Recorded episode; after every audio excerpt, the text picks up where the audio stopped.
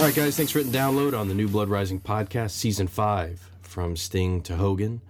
We're in the midst of October of 91, and that means it's time to watch some Halloween Havoc. We're going to be looking at Halloween Havoc 91 today. I'm William Rankin, joined by Jason Kiesler, Hey, everybody. Charlie Stabile, Good morning. and here we are. So it's been a bit, but we closed up like uh, we, we've we've got a we've got this uh, a world champion and Lex Luger now a heel world champion, which is cool. You know, kind of cool, um, surprisingly cool. Um, to be honest, like I don't, I never thought revisiting it I would enjoy it this much.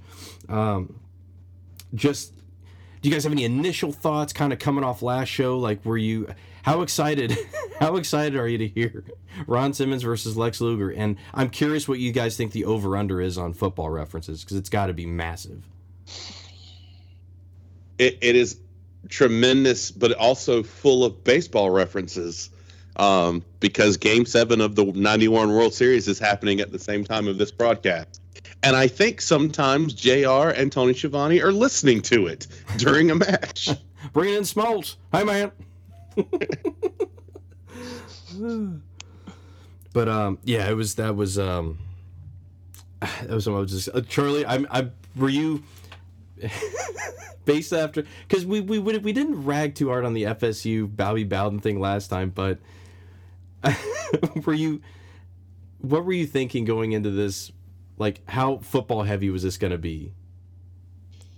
Well, it's so it's so goddamn heavy that these guys were teammates of now. Like I Yeah, like now there's a built-in backstory, like where they were partners in a different sport. I I didn't know that. You know, it's just like, well, this is a hell of a time to bring it up. yeah, Uh, but uh, yeah, so they, they they talk about baseball, which is fine. But I, I swear, anytime, anytime Tony tries to talk about sports, uh, Jr. just puts him down. Yeah, he nerd bullies him. Hardcore. He nerd bullies him. He's like, "What? No!" like he just shoots down any like kind of sports reference that Tony Schiavone makes. It's really weird. He's, he's Tony's trying to like be one of the boys, and JR's like, "Nope, that's my domain, my yard. my yard." It's all about respect. No.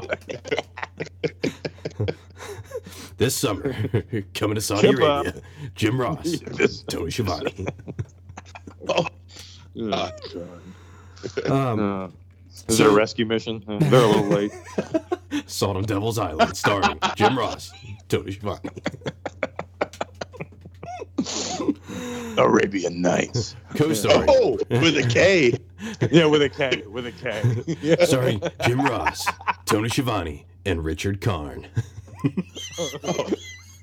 Wait, wait. Al? Yes.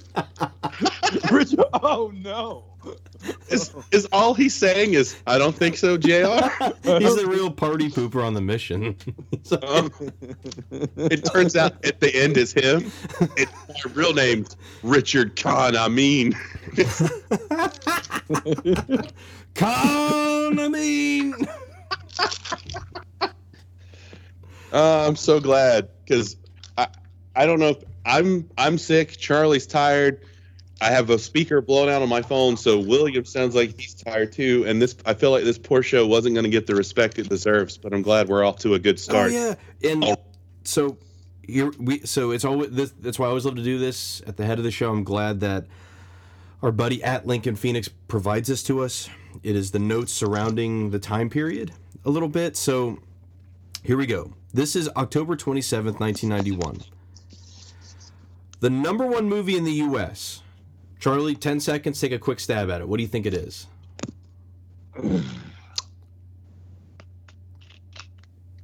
Ernest scared stupid. Okay, Jason, what do you think? Um, you know that's a damn good guess, Charlie. But I don't think I don't think it ever hit. I don't think it was. Uh, 91 October. Uh, I have no clue. I'm brain farting. House Party 2 made $6 million. The Dude, pajama Ernest Scared jam. Is way better than that. So much better. Than that.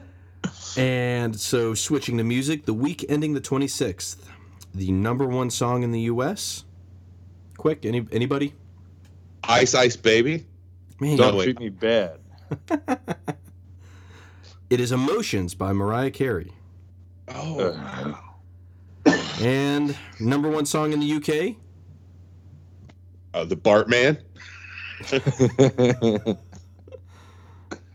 I It have is- no clue. it is the last week of being number one for everything I do. I do for you. yeah, holding on strong.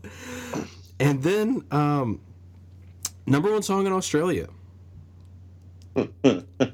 It is. Uh, I'll just say it. It's okay. It's okay. okay. it's Rush by Big Audio Dynamite. What? You know, Big Audio Dynamite sounds like the name of a song that Rush would do. Yeah. That's Doesn't it? good. That's Like I thought that's what you were gonna tell me. I was like, I've never heard that Rush song before, but that sounds like a Rush song. So let's talk about Is our it on the What's that, Jason? I was gonna say, is it? Is, that sounds like something that would be on the Subdivisions album because it's yeah, like a that's exactly. beat. It's their '80s like synth period. So let's let's switch gears to wrestling. Our WCW World Champion, we said it was Lex Luger. The World Tag Team Champions are the Enforcers. The IWGP World Tag Team Champions are still the Steiner Brothers. The U.S. Champion is Sting. The U.S. Tag Team Champions holding it down are the Patriots, Firebreaker Chip, and Todd Champion. Uh, the six-man tag team champions are Big Josh, Dustin Rhodes, and Tom So- Zenk. Wait a minute. Wait a minute. I, I I'd never put this together. So there's four tag team titles alone uh, that are circulating WCW, and we Yeah. only ever see like two on a and this is about to say I never thought of it before. This is 1991. Like WWE can't even compete with that now. So quick quick note on the six man tag titles. The York Foundation won the six man tag titles on an episode of WCW main event taped October 8 but aired November 10, 1991. This win would mark would make them the final champions. The belts were retired on the 1st of, of December 1991. We didn't even know you. and we never will. I love that belt. I still love that belt. I think it could be very useful still potentially today. I don't know. Maybe it's uh, still a waste, but I just always like the idea that there was a six man tag title. I don't know. um, and TV champion that is stunning Steve Austin, and the light heavyweight champion that is vacant until tonight. And over on the WWF side, Hulk Hogan, WWF champion, Bret Hart, the Intercontinental champion, and uh, is this right? I don't know if the Nasty Boys are still the, are the champions. I'm looking at that and I'm like, I think the LOD are. I don't think the Nasties won the belts back. I'll have to check on that. I should have looked at this Hmm. beforehand, of, of course, but not doing my due diligence. But still, I'm just looking at it now and I'm thinking that may be LOD. I'm curious about that. Anyway, anyway. You nail all four tag team champions in WCW, but the one tag team title in. WWF. Oh Hmm. God, I can't. god remember. dang.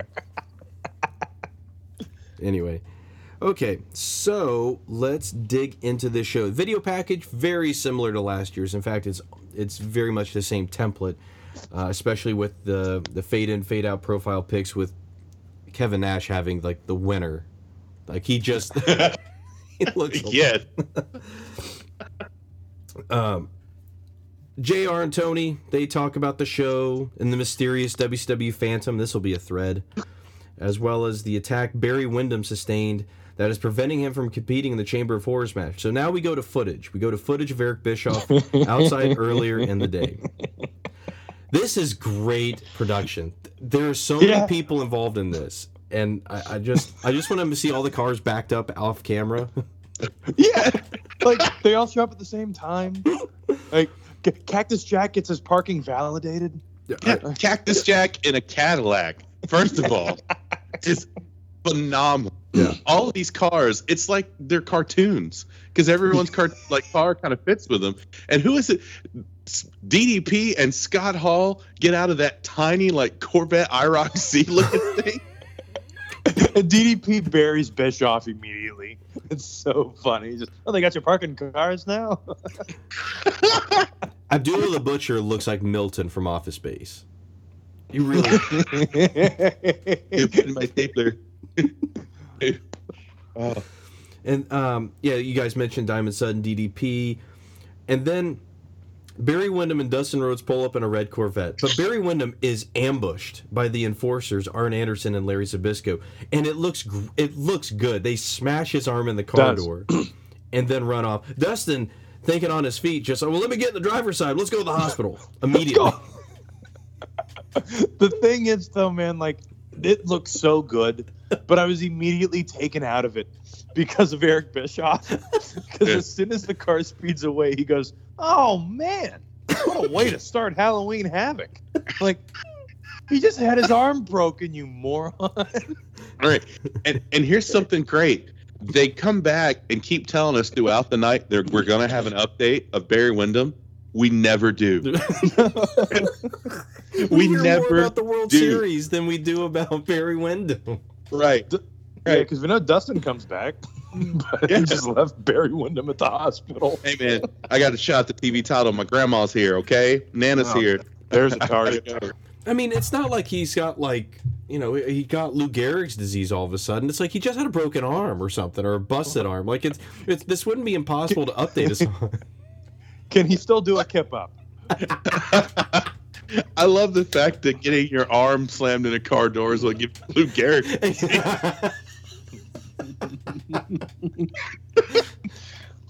it's one of my favorite lines from Ted. It's like, no offense, man, but I hope you get Lou Gehrig's disease.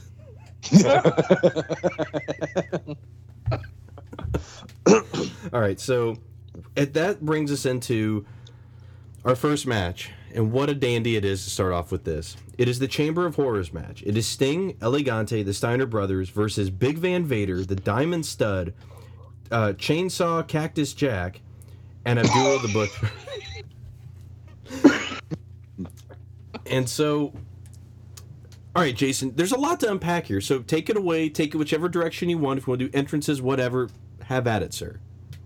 Sure. I'm going to start off with the killer. I'm going right for it. We're back to two Ds on the Diamond Studs trunks. it's I, I don't know who's winning that fight, but it's great. Um, I, you know, as at first when I saw it, I was like, man, what is going on with the camera lens that's on the inside of the cage? And that's when we get introduced to the referee cam. Uh, so we get this great first person shooter referee simulator throughout the entire night. Um, I like that that since it's Halloween, Vader doesn't wear a mask. Um, and I mean, like, there's there's there's not a lot of notes to take inside because there's so much going on, but really there's nothing going on. The best part is when the electric chair almost pins Cactus Jack and the cage wins the match. That would have been great. Um, the all right, then there's this random dude who bursts out of one of the caskets. Is that the WC? No. I love this guy. Who is this man? Dude. and, and it, it seems to be a non-factor. at all. Hey, who's Who's that? Oh. Oh, well. No one's. Well, And I like especially especially when your first guy you encounter is Scott Steiner. oh no! You come out there's Scott Steiner. I love the Rick's going to check the other casket. Just- but it better not be a dude over here. That's crazy.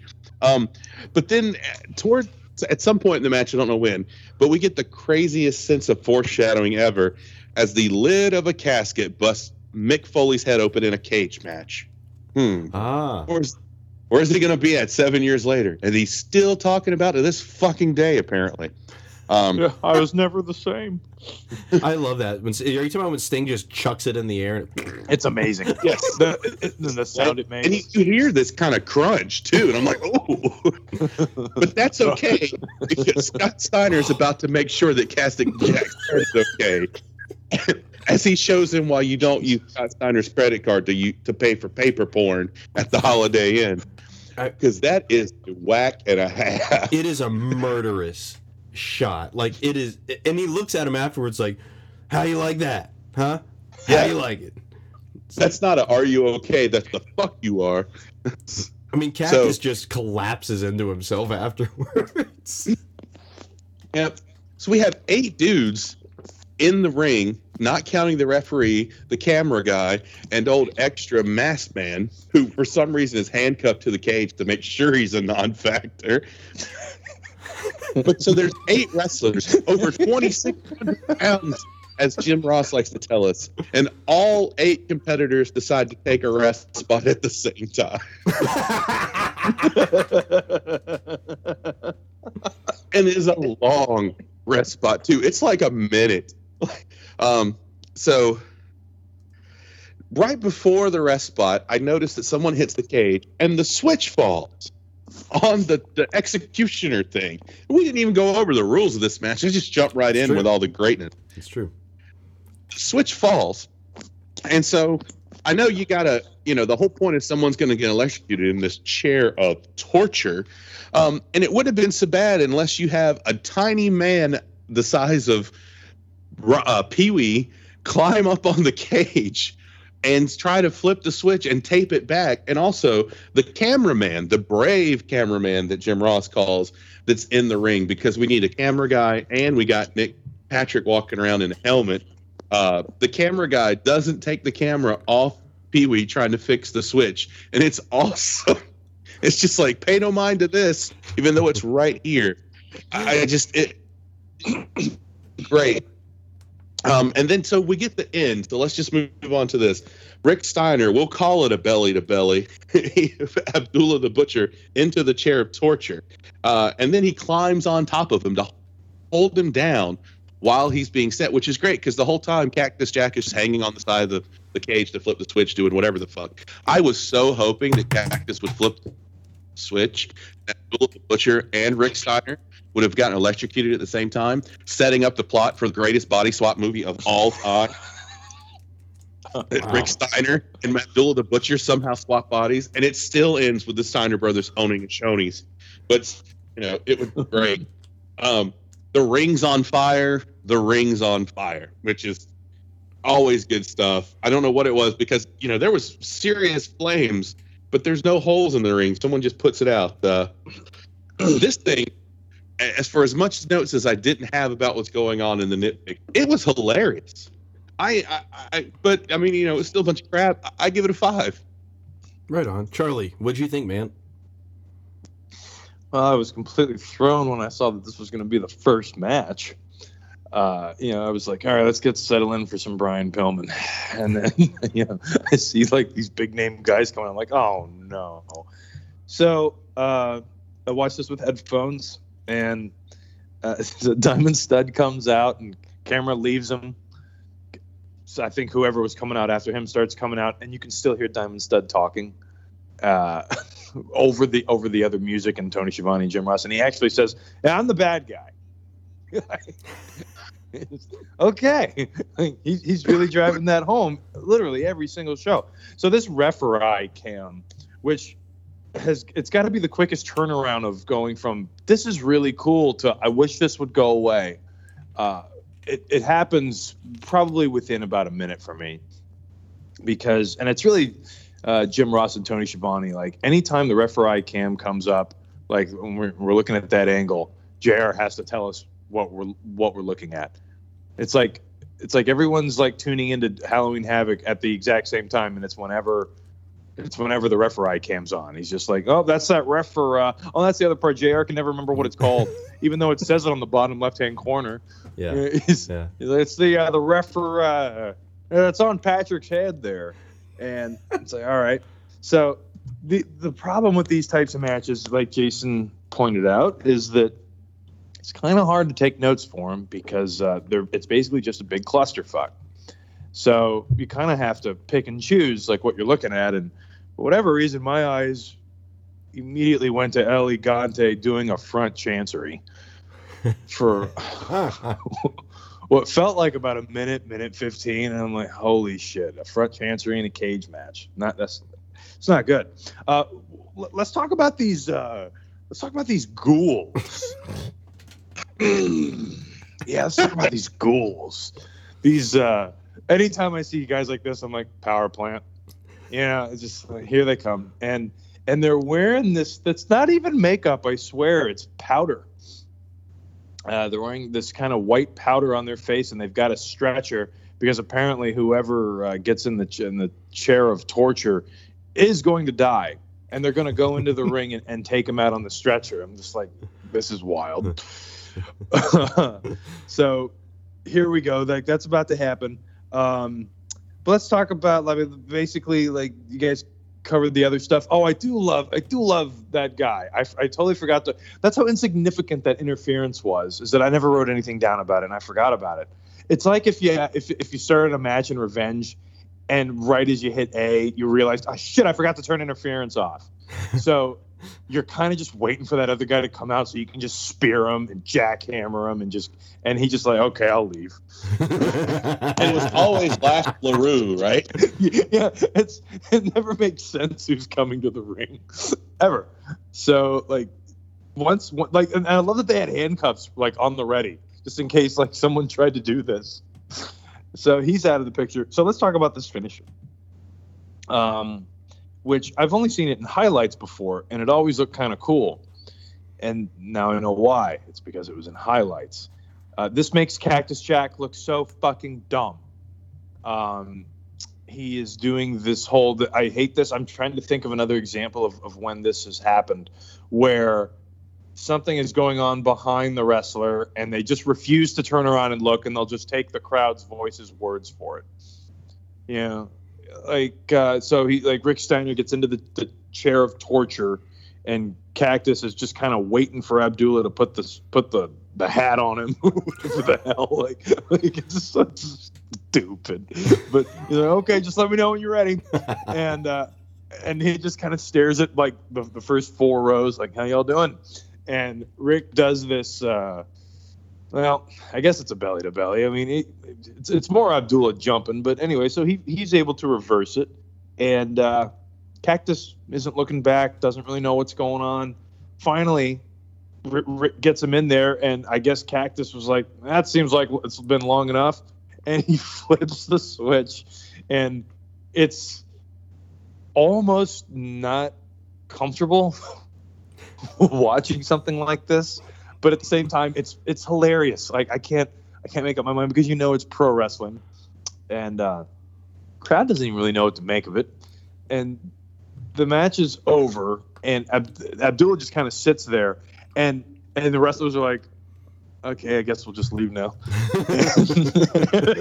Which is so funny because it's like, you know, my my brain immediately goes to if wrestling were real, and it's like that guy's dead and everyone's just all right let's go come on we and killed a man we got to get the hell out of here we got to get yeah we got to cover it up and like no there's no doctors i'm like yeah i don't think wcw had the uh, the jerry lawler doctors you know like working for the company at the time nobody comes out abdullah like gets possessed wakes up and let's talk about this because I, I do not like Abdullah the Butcher. I think he's a fucking prick.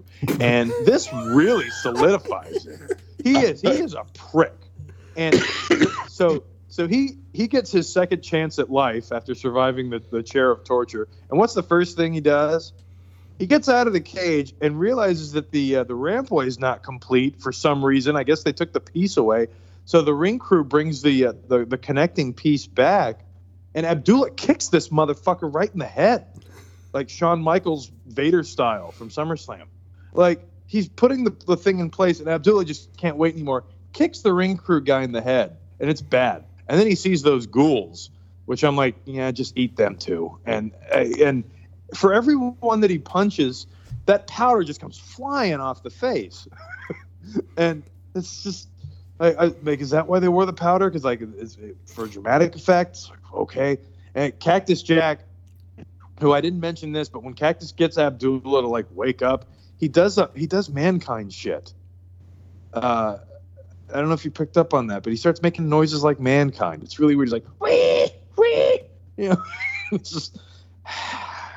And then they kind of hug it out, and we'll go back to the dressing room. It's just weird and, and, and not fun. Uh, I did not particularly like this match. I gave it a three. I, I've always this is a match I remember fondly as a kid because I remember renting Halloween Havoc '91 from the video store, and I, I just always this match was it, it was perfect as a kid watching. So you're like, what is this is un, this is unreal, and then of course the thing at the end happens, which. By the way, isn't it funny how like Jim Ross like describes what it's supposed to be, and he goes, ju- he wants to get as close as he can to saying that it's going to kill the man, but he won't say that. He'll just say like, uh. "Oh, it's going to incapacitate him real bad." And why can't So- they just say the torture chair? The chair of torture. the, the electric chair. So here's the thing: if you could possibly be killed in this match, the enforcers did Barry Windham a favor by breaking his arm. you just got a broken arm. You got off easy one. Sting, there's only one move that I really, really had to laugh at in this match because I've never seen a wrestler like this fast. Sting is so fast that he clotheslines Big Van Vader, and he immediately runs over to the rope, pulls it down, while Vader is still backing up and gets him to fall over the top rope. It's amazing how fast he is because normally a guy just clotheslines him, he goes up against the rope, then he's like, you know what, I'm gonna bounce off the other side and pop this guy over the top rope. Referee's discretion. We'll get to that later. But anyway, yeah. but it's one of the funniest little and man he is not like for being like the the, the mega baby face sting probably uses that cane or that stick probably almost as much as anybody because he it, he breaks it over i think abdullah's head he just smashes no big loss there. um uh, Charlie, I, what I, my note for the referee camera is like it's just like watching a Paul Greengrass movie. It's just like, oh, here we go. All right, let, let's roll. got how much tequila got in you? Maybe a little bit more. Now get on camera. Let's do it. um, but um, I there's not a lot, not a lot to, uh, I, not a lot more I can really add to it. I, uh, I, I my rating for this is really just it, it's a nostalgia rating. I'll be honest because There it comes. I, I know I'm just I'm just prefacing it You're because buttering me up. Ten. no I, I I ended up giving it a six. I did. I did give it a six, and it's Oh. Charlie. Everything you said is It's gonna be valid. a long one. Because the Like, funniest thing, like look, look, look at it this way. Look how many great guys are in this match. We never like really mentioned Vader up until you. I know. Yeah. Like Mm. there's Vader, and nope. And it's just all right. You know, like it sucks. It Like, does. But I get it. I get it. As No a one- kid, like this would be interesting. There's a certain level of spectacle to this match, I, and and I yeah. So I, I get it. The um. It's all spectacle because no one can do anything for like three quarters of the So match Jason, because that's that's what I wanted to talk about. That that second cage kills this match because they can't. All they can do is just wrestles and just brawling. Dude, I do like that it just will will come down to the ring well, whenever we feel like it. Like it, it just starts coming down, and Cactus almost gets crushed. Yeah, it's really you know it's it reminds me uh, so much of the empty arena match. Like he like remembers this and is like, you know, I could beat a man doing this. I'm gonna pin a guy with a forklift because I remembered what happened. Chamber of Horrors match. Brilliant, bulletproof vest. Bulletproof. But uh, you know, I, I yeah, that's what I wanted to talk about. Was like the, there's just no room to operate in this thing. But um, I the the thing about the finish, like that thing with Cactus is so funny because the first problem is Abdullah, who's not a light man, not competing for the light heavyweight title tonight. Is sitting on the halo, whatever, for lack of a better th- word, that goes on his head. He's sitting on it, so Rick has to like rummage under his ass to get it out. and it's just so funny. to watch. Man, I didn't. I missed that. All right. So, uh, Charlie, or you guys covered everything. What happens afterwards with the ghouls? Tony, I, I, Tony drops a dandy of a line here. He says, "I guess he woke up, thought he was in heaven, and realized he shouldn't be there." holy shit! I didn't That's catch right. that. He did say that. That's why he's so mad. I have. I think this line was just such a dandy that it. Jr. kind of loses composure for a bit. He doesn't. I don't. He loses control for a little bit, and he's like, you know what? Just throw it to Bischoff. Bischoff is dressed up as Dracula, and Missy Hyatt, I guess, is dressed up as a showgirl. I don't. What do you guys? It, uh, any other? I think guess? she's dressed up as Missy Hyatt. That's making the highlight reel. That's a timestamp. Uh, um, um, I'll just say this, like, because I I wanted to put something out about on Twitter about this, but I just couldn't think of it because it, it requires my words. So w- it cuts back to them, Bischoff and Missy, and and Bischoff just immediately goes into like a Bela Lugosi impression, and I'm like, how could this get any fucking worse? And then the Young Pistols walked in. Like, oh no! And both of them, I swear to God, it's like, it's it's it's like they're the two of like later down the line clones in Multiplicity, uh, because they're uh, they fuck up their promos in the exact same way. He's like, he's, he, like I, I fuck it. Like the first guy, I don't even remember who it was. It's just like he just doesn't get the promo right, and the other one's like, all right, let me try mine. And he goes up and starts talking, fucks up in the exact same way, and just keeps barreling through it. Like, oh man, I like I like Steve Armstrong's promo because I've never heard a wrestler use a in a promo before. he did. Okay, that made me laugh. I was like, what Be- the hell and it was that? Great because when he's talking, and he goes, and Todd Champion with your what what he said, uh, Desert Storm Special Forces, which is great since over there, you know, his brother, and here's some guy going, oh, that's me. I thought that was fucking hilarious. I I- was it like, was oh, you know ballsy- what? I like ballsy, very ballsy. I love it. Yes. I was like, wait a minute, don't you start trying to make me like you now, young pistols. It's a little late. Only other bit from this is there the speculation over who the WCW Phantom is. Missy says she knows, and that's it. It's I'm sure she does. Well, yeah, it's, um, I'm sure she does. I just I, I I really was taken aback by the Young Pistols. Like, all right, we're you know what we're gonna be we're you know we're not even on this show, but you know we're gonna come out I know. cut a heel promo and leave. So that leads us to Charlie. Uh, oh, I, I'm curious. Oh my what your first reaction was when you saw this team come out. The Creatures, weight and height unknown, versus PN News and Big Josh. weight and height known. So PN News um, starts rapping, and I guess he forgot the words because he.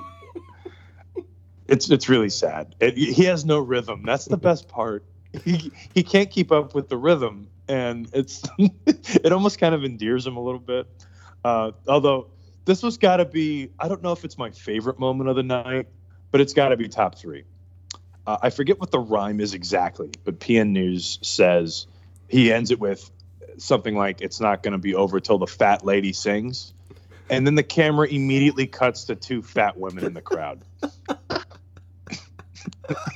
go immediately cuts to these two women and they're like woo just- I couldn't stop laughing oh man it's like it's like the cameraman like had like the papers before the PN News came out. He's gonna say "fat lady." Oh man, this is gonna be great.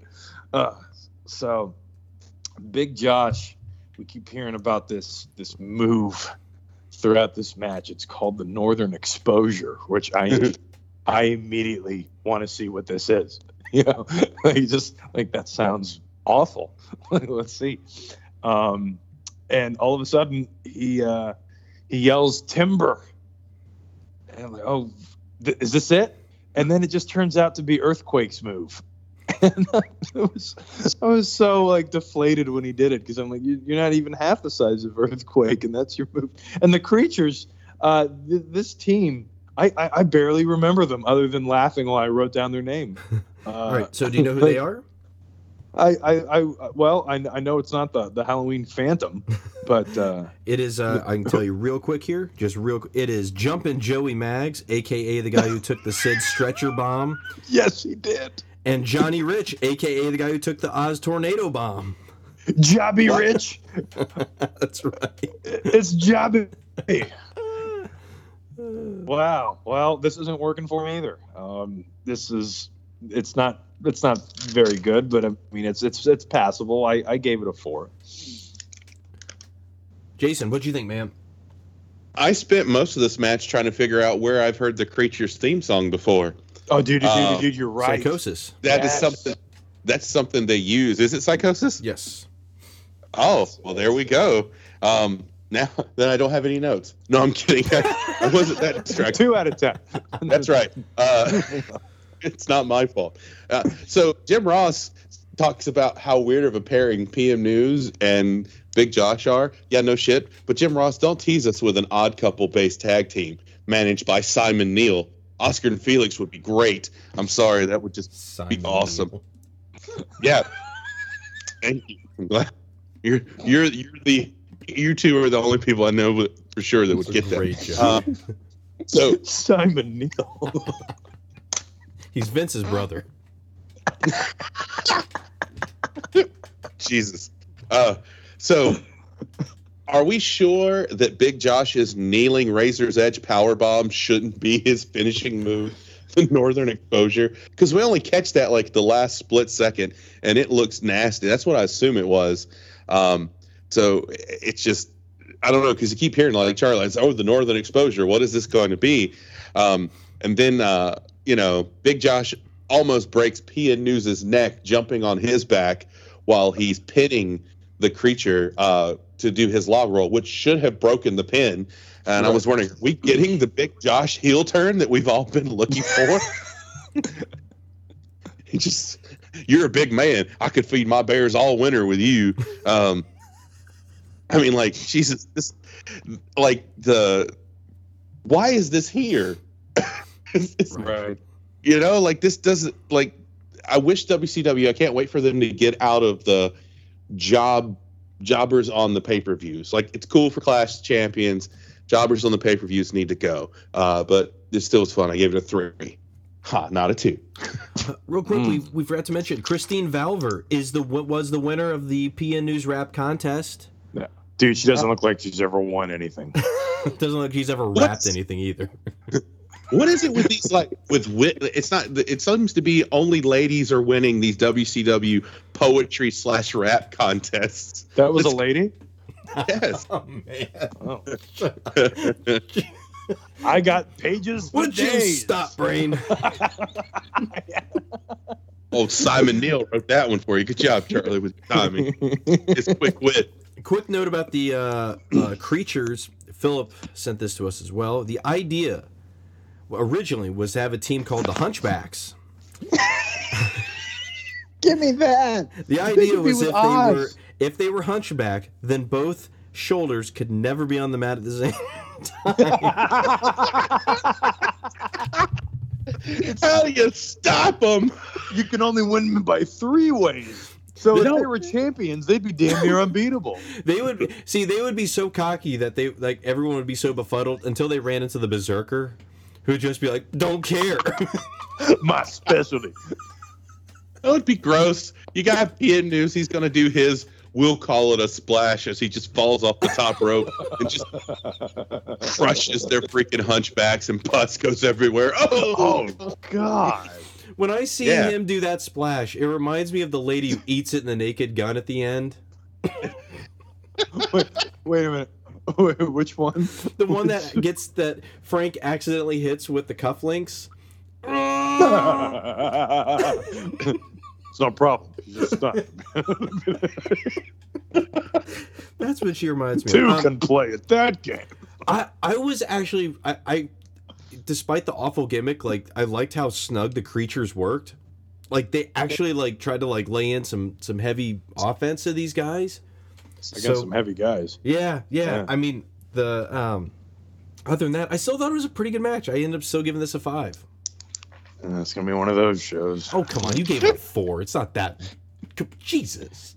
All right. Jeez. Jesus. I, I will say it wasn't an impressive move, but I like PN's enthusiasm to uh, to, to come off the top rope, and that's literally what it is. That is literally He's the just equivalent. coming. that is he's Charlie's just coming equivalent off of the the participant's rope. ribbon. Here you go. At least he didn't have that that ass stain like he did in the last show. he wasn't. A, this match wasn't long enough to accumulate ass sweat. Oh God. I was even thinking about it. Oh. JR and Tony Okay. then start to hype up the upcoming Beautiful Bobby versus Terrence Taylor match because it's a battle of two guys, Beautiful Bobby number seven and Terrence Taylor number 10. So it's uh, two top 10 wrestlers going at it. They actually go out of their way to say this may be the match of the card. So let's figure this out. Terrence Taylor kind of looks like a Vegas lounge act. I don't know if this is a Halloween costume. Not positive. This doesn't scream computerized man of the 1990s. This more is like a. It looks like he may be from the Chippendale sketch from SNL with. Dude, oh, him and PN News should have remade that. oh, stop it! Stop it, news. Everybody's working. Yo, Jim- baby, yo, baby. Ross tries to play up these guys are like both the Rodney Dangerfields of, of pro wrestling. I was like, ah, all right. Uh, and a lot of play up on Bobby Eaton's temper, but let's just just kind of cut to this thing here. Like the computers thing. Like I have never seen a computer that is like only a quarter of the way open that you can manage to type and see what's going on at the same time. Right? It's one of my Or favorite. how about, Huh. dude? How about it's it's 2018 now? You know, and when my laptop closes, dude, that thing just doesn't reboot the second when I open it. Like excellent she, call. she literally opens it and closes it like it's nothing. Yeah, Charlie, but you don't have York Foundation money. I mean- Oh. we also get Ah, that's it. the JR. like uh, JR. tries to kind of downplay Bobby Eaton being smart, saying like he probably doesn't know anything about computers. I'd love to think Eaton is like Zuckerberg at home, like just coding like crazy, like just. Um, there's a great callback to Halloween Havoc '90. Bobby Eaton like rocket launchers himself onto the ramp. I guess like he does a he does a a, splash. They call it a knee drop, but it's it looks to be more of like the rocket launcher splash onto Taylor on the ramp. It's always a cool spot, even though the ramp is not that far off the ground, but it's still it just looks really cool. Um, I I did not expect to see a gut wrench power bomb on the ramp, but we got one. I, I kind of wish we hadn't. that sounded awful. It did. It sounded like Cactus getting hit with the coffin like twenty times. compacted Same sound. Yeah. I think I'd rather get electrocuted than get the the gut wrench on the fucking ramp.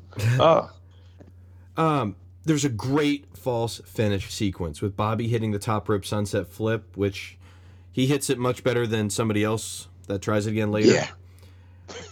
But then, like the this match is another victim of just well, let's just we'll we'll we'll we will think we will convince you that rest spots are just us trying to build anticipation. No, it's boring. It's very boring. The number of rest spots is for this match. Like when we see the TV champion later, like they don't mess around with this crap, and that's the thing that bogs this match down. Unfortunately, Bobby Eaton does get the one with an Alabama jam, but to say to to tell us beforehand this may be the match of the card, and then they go out and do that, and then for me this ended up being a four. Like it, it just I, I I felt like this two guys that are really good. Well, all right, let me step back. One guy that I think is really good, one guy that's pretty capable. Um, and they ended up Is laying that your final answer? That's it is my final. What is that too high? Is that too high? No, no, no. I'm wondering, like, like do you want to? Well, how do you really feel about Terry Taylor? He's That- just that- that's average. Like he is so bland and average. Like I I can't. know. it's so hard to say like he's a great wrestler. Like he understands like how a pro wrestling match works, like the components of it. Yeah, but he, his his moveset is sadly like kind of the same like ten things, and and that's it. And he's unfortunately saddled in a gimmick that nobody that they just don't care about anymore. So, yeah. all right, Jason, what do you think? Boy, uh, Charlie's really not going to like my rating. Uh, so, so at some point, since you hit, you know, you hit all over the computer, I'll jump down to my notes. Uh, Terrence Taylor clearly tapped out three times during that hammerlock. 'Cause when you're smacking the mat, going ah no no, and you go, you're tapping out, uh, unless I, I don't understand. I really don't understand. Um, I guess it's referee's discretion. So That's the name of the pay per view. yeah. It's, it's referee discretion. Uh, also, we were talking about how quick the computer is to boot up. I mean, Terrence Taylor truly is a computerized man because he's able to read that screen and process that information in less than half a second. When she takes it and shows, he's like, "Okay, got it." Like, unless it literally says "use me," like we thought it would.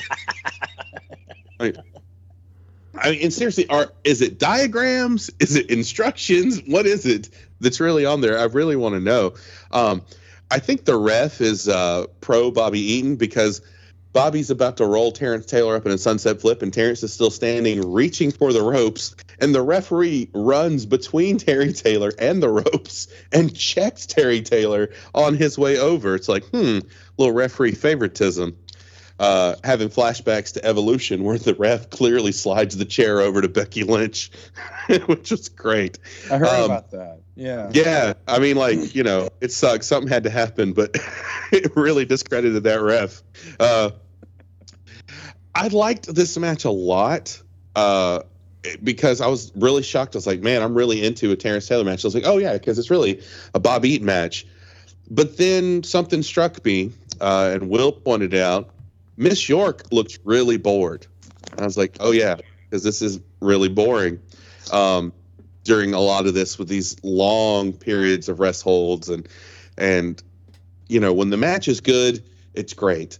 But and someone really needs to sit back and talk with Alexandra York and say, hey, look, uh, when the camera's on you, you're you're all about screaming and and doing it and checking the computer. When you don't think the camera's on you, you still have to act because you're in front of thousands of people. You can't just sit there and she's literally twiddling her fingers at one point. Um, but uh, to go back to my thing about the referee being pro Bobby Eaton, because I don't think I've ever seen a competitor high five a ref when the match was over with that wasn't a special referee that just helped him cheat. Bobby Eaton high fives a referee after he wins and leaves. oh, All right, man. Got him. Thanks, man. Thanks for helping me because I called my shot. I'm after the TV champion, whoever it is. Woo! Oh, so, but I also gave this match a four. Charlie, what'd you think, man? Man, wait a minute, wait a minute. You both gave this fours? Oh yeah. wow! Because I have it rated higher. you got me. You got me thinking that. Oh, whatever. Um, okay, so. so you're the jackass. I guess I am. Yeah, because uh, I mean, it's, no, granted, it's not much higher. I wish the computer could teach Terry Taylor, uh, you know, the algorithm to not be boring, because it can't do it, and it also can't teach Terry Taylor how to have a match that's under 15 minutes. You know, it's like what really the algorithm called for a, a, a chin lock you know, two minutes into the match, it just, I, I, feel like they've completely given up on this uh, this idea, this this character, and, and and granted, when I say they, I mean like like whoever like pulls the strings backstage, and even Alexandra York. I, I really don't think Terry Taylor had any idea what he was doing with this character, other than I'll just dye my hair. At least he did that. Ricky Morton didn't even do anything with his hair. Um, this is really funny this is how weird Terry Taylor is. I'm uh, Bobby Eaton had him in a submission or a rest spot, whatever you want to call it, uh, early in the match, and I'm not making this up. Referee asked Terry Taylor if he wanted to quit. And Terry Taylor said, "Nope." he said, "Nope." I just, ah, doesn't sound like a desperate man, you know. that kind of that, that kind of cracked me up. Um, they start talking about people have flown in, JR and Tony, people have flown in from all over the country to see Halloween Havoc 91.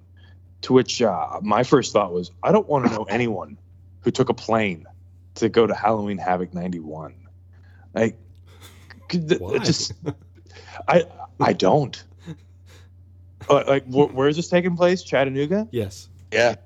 Bunch of people, like, over Halloween booking a flight to go to Halloween Havoc 91 in Chattanooga, Tennessee. It just it just doesn't sound like my kind of people. Uh, oh.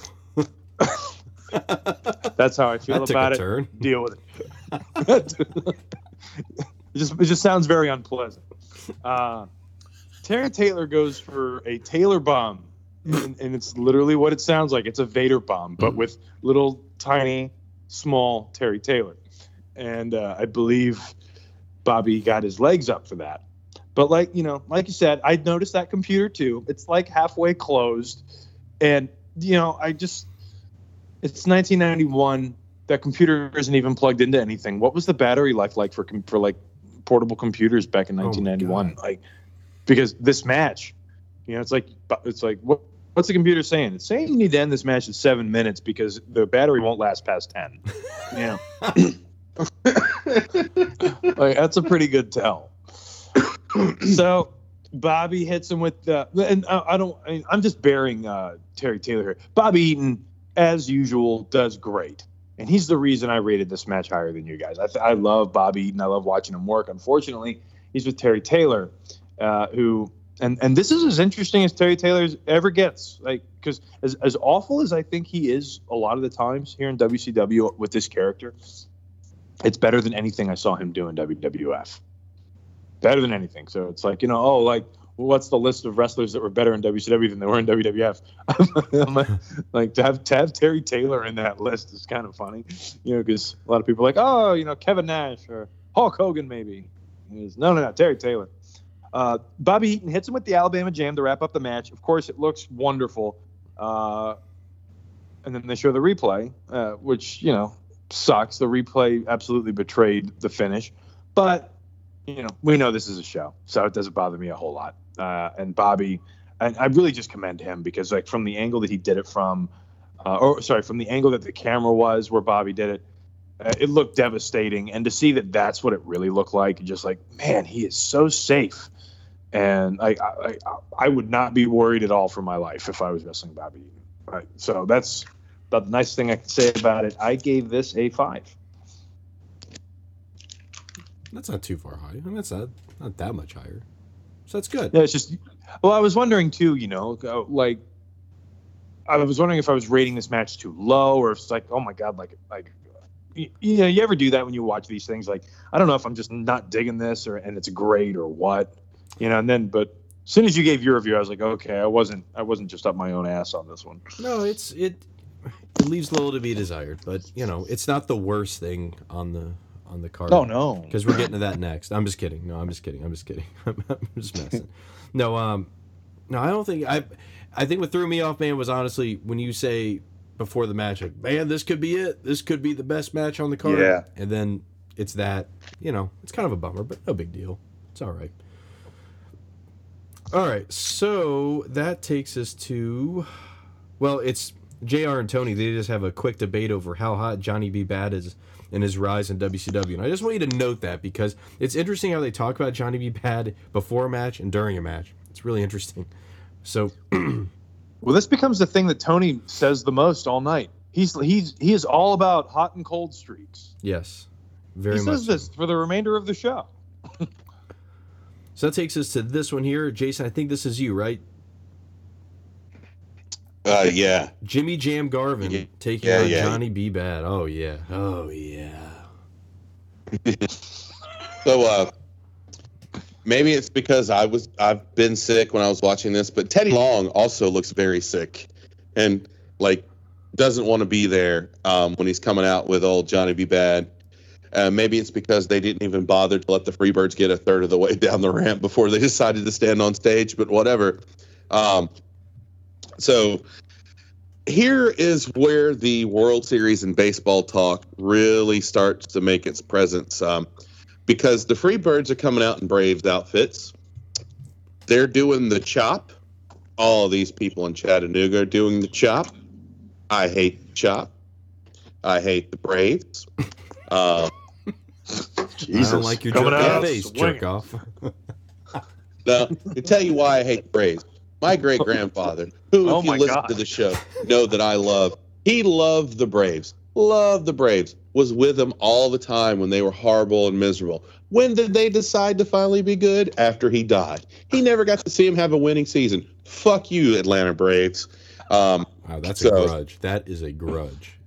Wow. Yeah, I mean, and I'm so happy that the Minnesota Twins are about at this point in the show an hour and a half away from beating you. Suck it, Braves.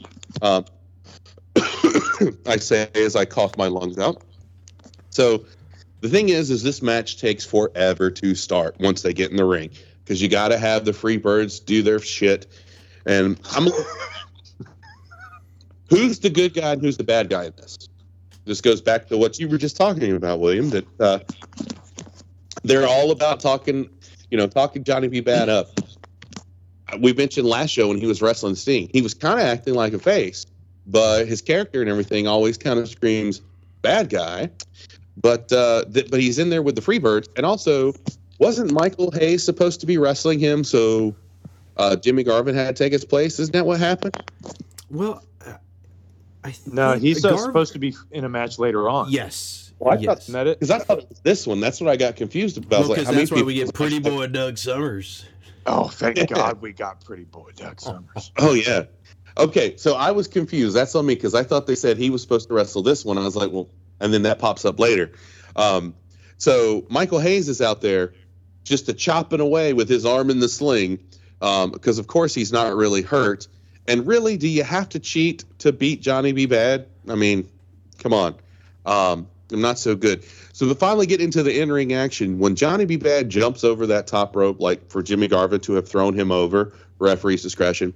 Uh, he jumps like seven feet in the from the the ring. It looked incredible. Um, not gonna lie, like that. That is that is great. Um, but I don't know why later on Jimmy Gar, uh, excuse me, Jimmy Garvin decides to do the Roman Reigns bounce off the ropes to get a lot of momentum for a forearm shot that they continue to talk about for the next minute and a half, like it's the greatest thing ever because of how smart and how much of a veteran Jimmy Garvin is for bouncing off the ropes to mesmerize Johnny B. Bad. This is stupid.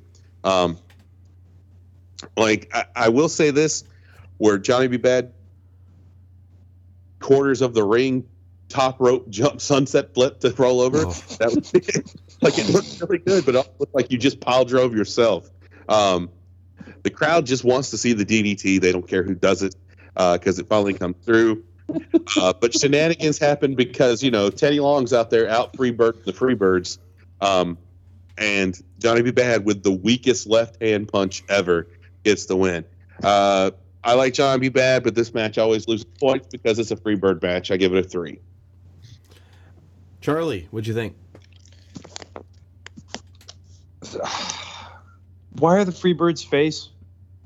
Because they're wearing Brave shirts, I guess. Is that it? Okay, okay. Let's let's talk about that for a minute. Um, I know the Braves. You know, they used to be in Boston. You know, stuff like that. Why the fuck are- are they cheering for the Braves in Chattanooga?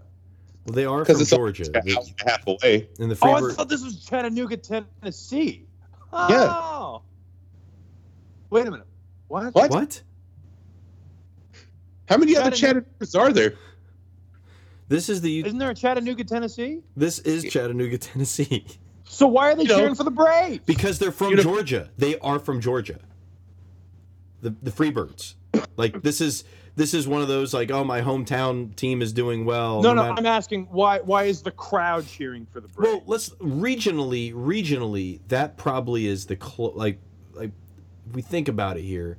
it's come to this with this with sports this time. We don't have our team. What's what's what's the regionally closest team? I Well, yeah, It's- it's, it's not a professional baseball team in Tennessee or South I Carolina. don't I don't know a lot of people in South Carolina that go for the Carolina Panthers, but it, it just I don't. I I that I don't. I don't Are you asking- understand sports. I don't fucking get it. It's basically what I'm trying to say. It's fucking stupid. They're not your team. Fuck off. Like, like that's we just took the sunset flip from the top rope. this whole No pod- shit. We're off the rails. that was awesome.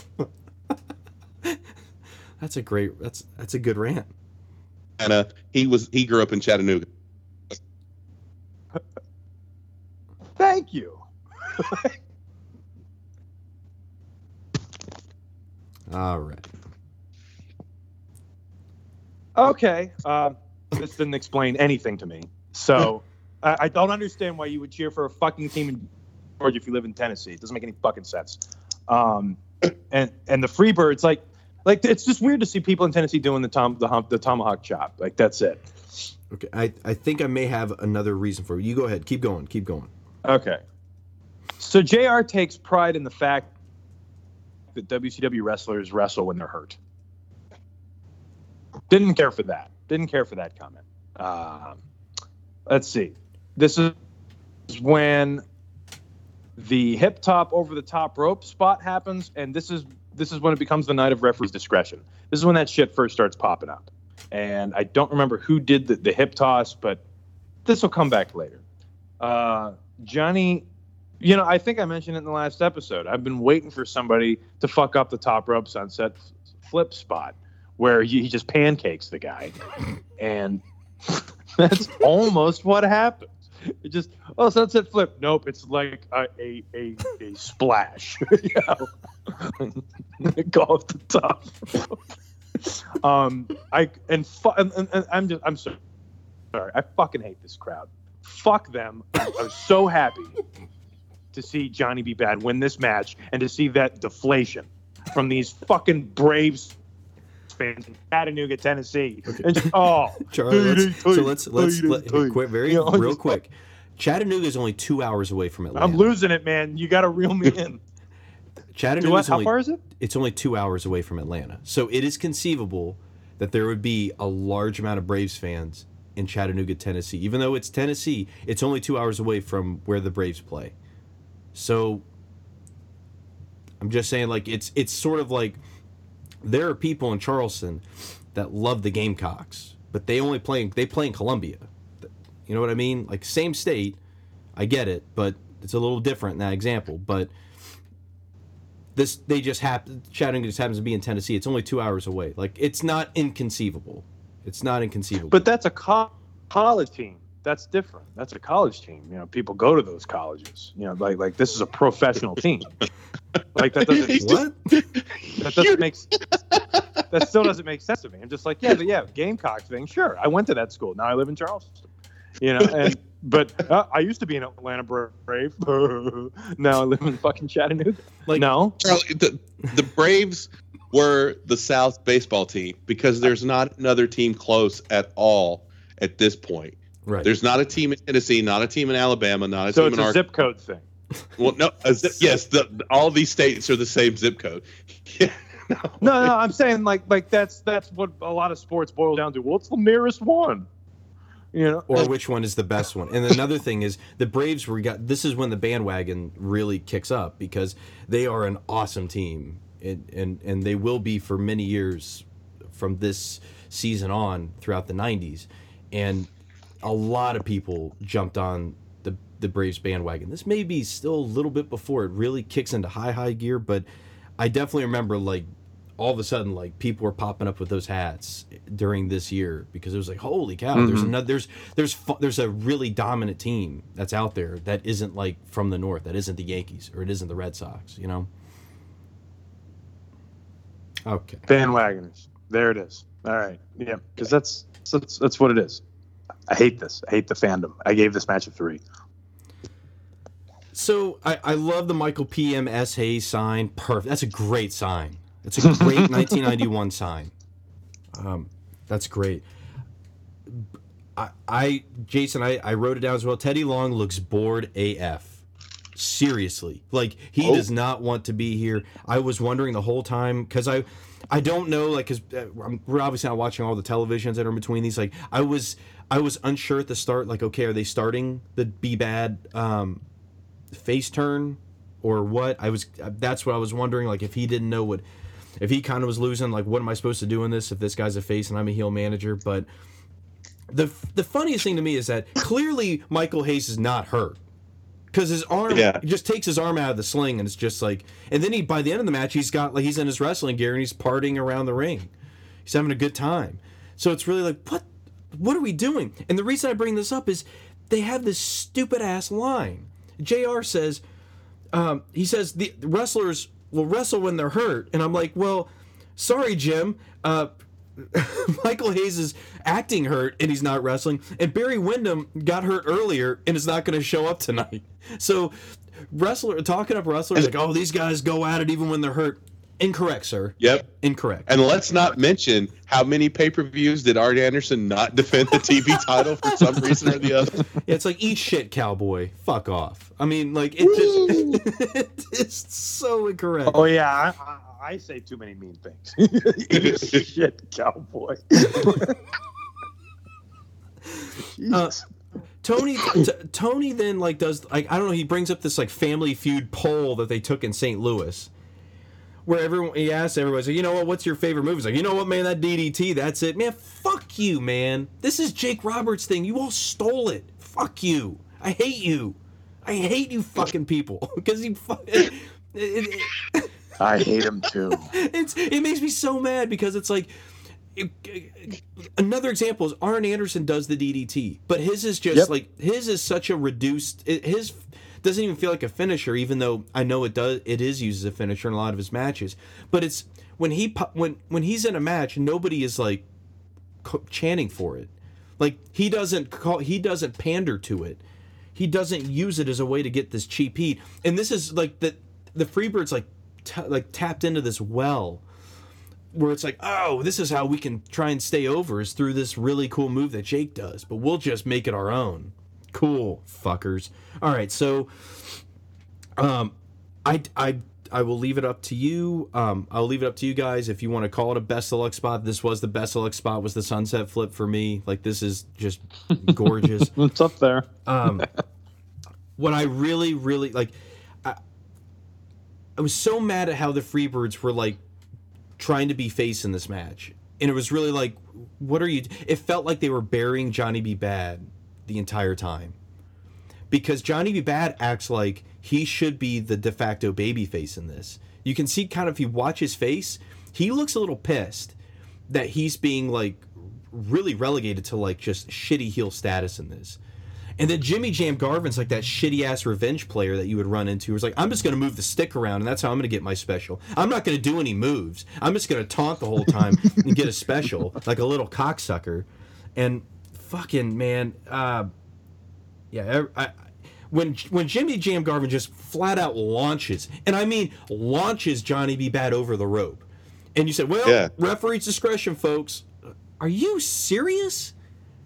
and it this only gets worse as the night goes on. This is the first. I think this is the first time we get we get uh we get this thrust to us that this whole referee's discretion thing. Well, it's not going to be the last, and it's just going to get worse. I was so I was so angry at this. I actually laughed at the end though, because I thought with the pin that the referee pushed Garvin's leg off the rope. Get me out of here. but it actually was Teddy Long who pushed the pushed his leg off the rope. But man, um, I, uh, I, you spend all this time talking about how Johnny B. Bad's going to be this rookie of the year, and then the rest of the time you're just talking about like, well, he's just inexperienced, doesn't know what he's doing out there, and you just bury him not just in the ring but on commentary. I'm not the biggest Marc Mero fan in the world, but I just thought everybody just gave Johnny B. Bad a tremendous fuck you in this match. I gave it a two. Lord. So Missy Hyatt is now looking for the WCW Phantom. She stops beautiful Bobby, who comes in with a towel and it looks like a pair of red tights holding a pumpkin. he grumbles that maybe the WCW Phantom is Dorothy, Myra, or Jack, and then shuffles away, leaving Missy frustrated. Probably not the first time. Yeah. So wait, Dorothy, Myra, or Jack? Is that a Phantom of the Opera joke? Is that Bobby- Jackson Bobby- Five? like it's weird. And these were clearly pre-tapes oh, yes. with his wrong tights. Yeah, he had costume two selected for when he went backstage. He had to go. He had to change out the blue pipe where he goes and does whatever he's doing with that pumpkin to celebrate his victory. Oh So- boy. hey Charlie, it would have been great if he had a Braves hat on. He was coming in. Oh motherfucker. Hey man, dark side of Alabama. Braves Dark side close to Alabama. All right, here we, now, but here we've got a dandy on our hands. It's a really fun match, Charlie. This one's all yours. It is Dustin Rhodes taking on the WCW Television Champion, stunning Steve Austin. Okay, uh, I was really looking forward to this match. Um, it's I love this. I love it has a 15 minute time limit because it's like okay, this is going to be one of those one minute remaining and kicking out at everything matches. Um, so the camera focuses in on Lady Blossom and Tony Schiavone. No, no, no, no. No, I'm sorry. I'm sorry. Not Lady Blossom. I'm sorry. So the, the, the camera cuts to the outside, and there's uh, Dustin Rhodes' mom. I'd easily confuse the two of them. Or is it grandma? Yeah, I know. Yeah. Do what? I'd easily confuse the two of them. Uh, Dustin Rhodes' grandma gonna Well, hide a if- that's if nuts wearing that pictures- outfit. I've seen pictures of Lady Blossom now. It's not that far. oh, money, money, money, money. go so Braves! Ron Howard's mother is out there, and and there, and she's like, "Come on, Dustin," you know, doing that shit, and and Tony goes, "Boy, the stories she could tell," and then while he's saying that, JR starts immediately talking over him, and then Tony tries it again. Boy, the stories she could tell, and then there's a pause. And then JR starts uh, starts talking. Oh yeah, JR goes Austin in the ropes. he he wasn't. He was trying to get, get JR to to join in on him about about this. I think it had something to do with uh, her having a son and grandson in the sport, uh, and because that that's what Tony was alluding to. And JR just did not bite. He did not want to have anything to do with it. Um, I, I imagine it was uh, Dustin who did this. Uh, there was a clothesline over the top rope. Uh, this is not a referee's discretion. This right here is a judgment call. Uh, this one was a judgment call, according to JR Um, what the hell is this? Mean? What Tony? Uh, what double fold out? What, what did JR say? Double fold out? What is that? Yes. Okay. Um, Steve Austin and Lady Blossom had a Oh, fold out poster in the uh, the WCW magazine, and yes, theirs was a fold out, a double fold out, but he'll have to wait till after the show to tell Tony. That's Why? what it was. Yes. Yeah, yeah, yeah. Because J- JR goes, "You want to know why, Tony?" And Tony, I, I will admit, this was funny as hell. Tony goes, "I'm waiting for you to tell me." that was funny. Uh, so that's great. I thought it was weird. Um, I, I just, I guess, I just noticed it with every wrestler that I see now. Dustin's colors in this match are uh, red and yellow. Just, it just doesn't look right on anybody else. I don't, I don't know why you would, you would wear those colors, especially in 1991, uh, unless you're trying to stick it to the man. Um, this match wasn't what I was hoping it would be. It's, it's I think it's perfectly serviceable, but it's it's not a whole lot of fun. I like I, I, I these guys have really good chemistry, um, as as you can see in the W in later years in the WWF. But I just don't really think it's here. I, I gave this a five.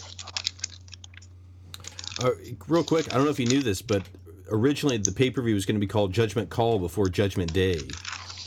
Judgment. Call. Doth my D&D. Terminator Two, Judgment Call, referee.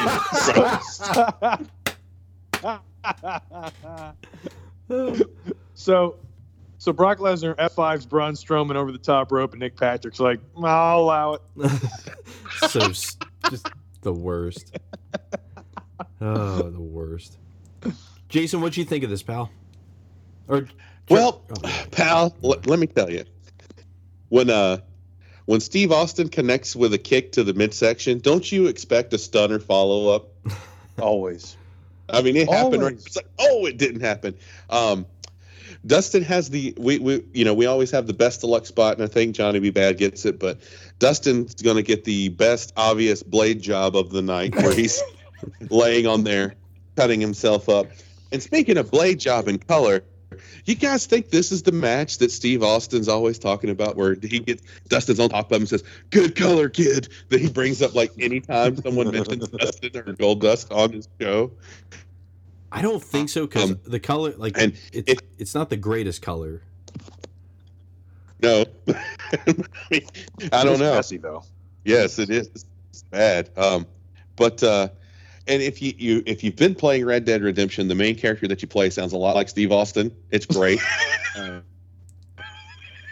yeah. So, I'm gonna kill you, you son of a bitch. It is good. You're gonna be. It's gonna be like you're gonna be in the woods. You're gonna feel like you're you know hunting with Ted Fowler and Steve Austin um, playing the game. And what's weird, this this is why I bring this up, is Steve's really yelly in this one. You know, the last time we saw him, his match was like less than a minute, so he didn't have a chance. So here's this guy. It's stunning Steve Austin, long blonde hair, colorful bicycle short tights from Hollywood, California. What? What are you saying? Just like when he talks to the ref. you hear that come out. It's like it it's like it's an anime that's they picked the wrong voice actor to dub the guy. It's just so cool. it's awesome. Um, it, I like this is a TV championship match. I love the TV title. Let's give the TV title 15 minutes. I, I think that's great. They do a fantastic job of building up Austin and Dustin because um, they talk about how much how big of a fighting champion Austin's been uh, as the TV champion, which I think is great. Uh, you know, since we never got to see it when Arn Anderson had it, I don't think we even saw it change hands on the actual show. Um, so, but we get Steve Austin pulling the Hulk Hogan, kicking out at three at the time limit. and so it's all he's making sure he looks good. Um, this wasn't as good as I hoped it'd be as with Charlie, but also wasn't bad at all. I gave it a five. Um, doesn't look like that there was uh, some nice words between Austin and Lady Blossom before they came out because he doesn't look like he wants much to do with her, and she doesn't look like she gives a shit about him. because when they get out you there, think he did that uh, that that Deborah thing and that that, that video from SmackDown from, from SmackDown? Here comes. uh, Wait, I'm here with this. Uh, there's this uh, awful, awful video that me and Will just found hilarious where um, they took SmackDown Here Comes the Pain, and they're like, oh. oh it's like here's actual footage of the domestic debu- uh, abuse between Steve Ooh. Austin and Deborah, and it's like he gives her a Lou Thesz press backstage. Just oh, I'll okay. send you the, I'll send you the video. I thought it was I thought it was like a clip from the actual game. I was like, oh, they, because that one was the one where they the first time they did story mode, right? That's why I was like, oh, good. I think so. Part of Steve Steve Austin's career. terrible. Achievement That's so unlocked. bad. Oh no.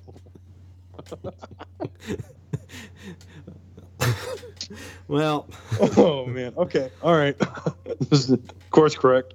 But uh, his mannerisms are not very stunning, Steve. It's very stone cold. Pre, pre, many years before he, but he is looking really, really snug in there. Like he does not look like he's going in there to to play heel other than just beat the hell out of this guy. Man, I I loved the energy in this thing. I really did. Um, I don't have I'm the blade job was definitely something I had written down there. Austin's like corner of his eye getting popped was wild, and it but I think that one doesn't last for maybe like two minutes or whatever. But I can't believe these are two guys. These are two guys who have collected like maybe two years in the business at this point, two to three years because they look that's true. they look amazing in there together. I i just absolutely loved the like every one of their irish whips or whatever their moves were coming off like were had so much energy coming with them. They had rest spots but they didn't stay with them.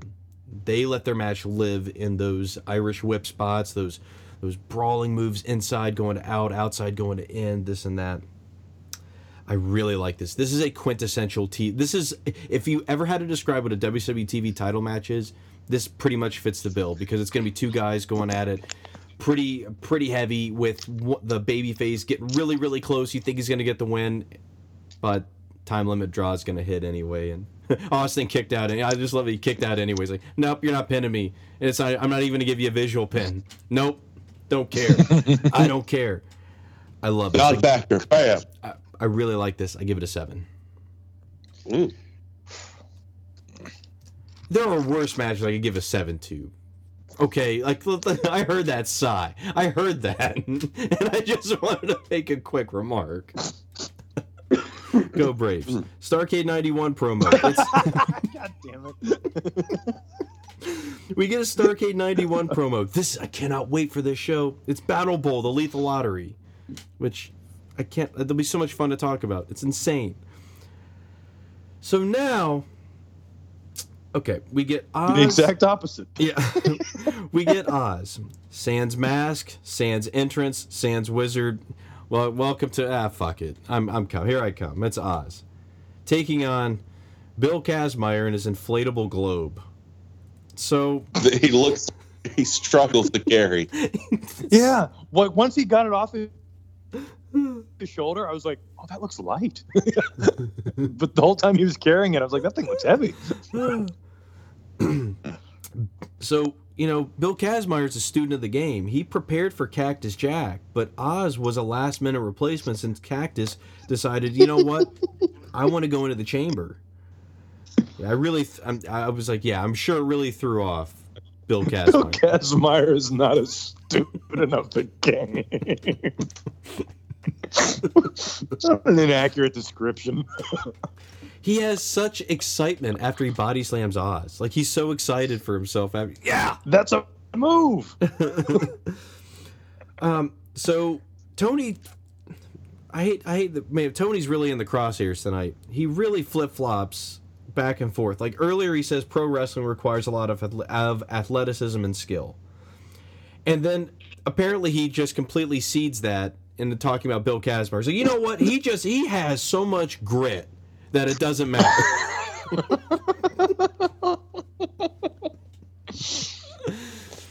And they call this finish because Bill Casper is going to pick up the win, not with a backbreaker. No, no, I'm afraid that's the torture rack. We we finally get a tap out or a submission with the torture rack, and it's not Lex Luger. what happened? What happened this season? this was this this no, nothing great here really. I it doesn't really. I don't think it really sells anybody that Bill Kazmaier is going to be a threat to any title of any kind. I gave him a three.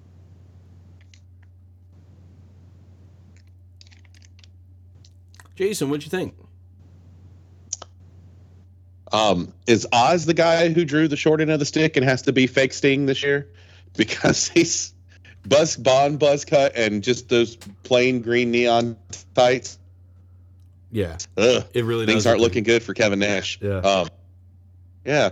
Um, this match is so boring. At some point, someone drops a microphone or something in the back, and the entire crowd's expecting a run in, and they're all disappointed when nothing happens. Uh, because it happens, you hear like a whoop, whoop or something, and it's like a dog whistle, and all of Charlie's favorite people in Chattanooga just turn look at the entryway. Uh, Like the mongoloids they are. Holy shit! Uh, the views and expressed opinions are by CM underscore stabs and not necessarily like those of New Blood Rising podcast. Uh, so I was Talking so about the crowd. that so so when Bill Kazmaier is coming out struggling with his globe, which looks hilarious with him walking through with these poorly designed fucking tombstones. By the way, Oh, we haven't talked about the, what the tombstones say. Right. Oh, right? Uh, he comes out, and I was so hoping when he sets his globe down that some tech doesn't get that you're supposed to keep up the show and just like hoist it over his shoulder. and just it would be awesome. Uh, uh, but uh, you know what can we say other than Burt Angle wins with the world champion's finishing move? just, just he does. Just his out his outfit free Per ankle. and he's holding he has Oz in the quote quote torture rack. He's not bouncing. He's not doing anything.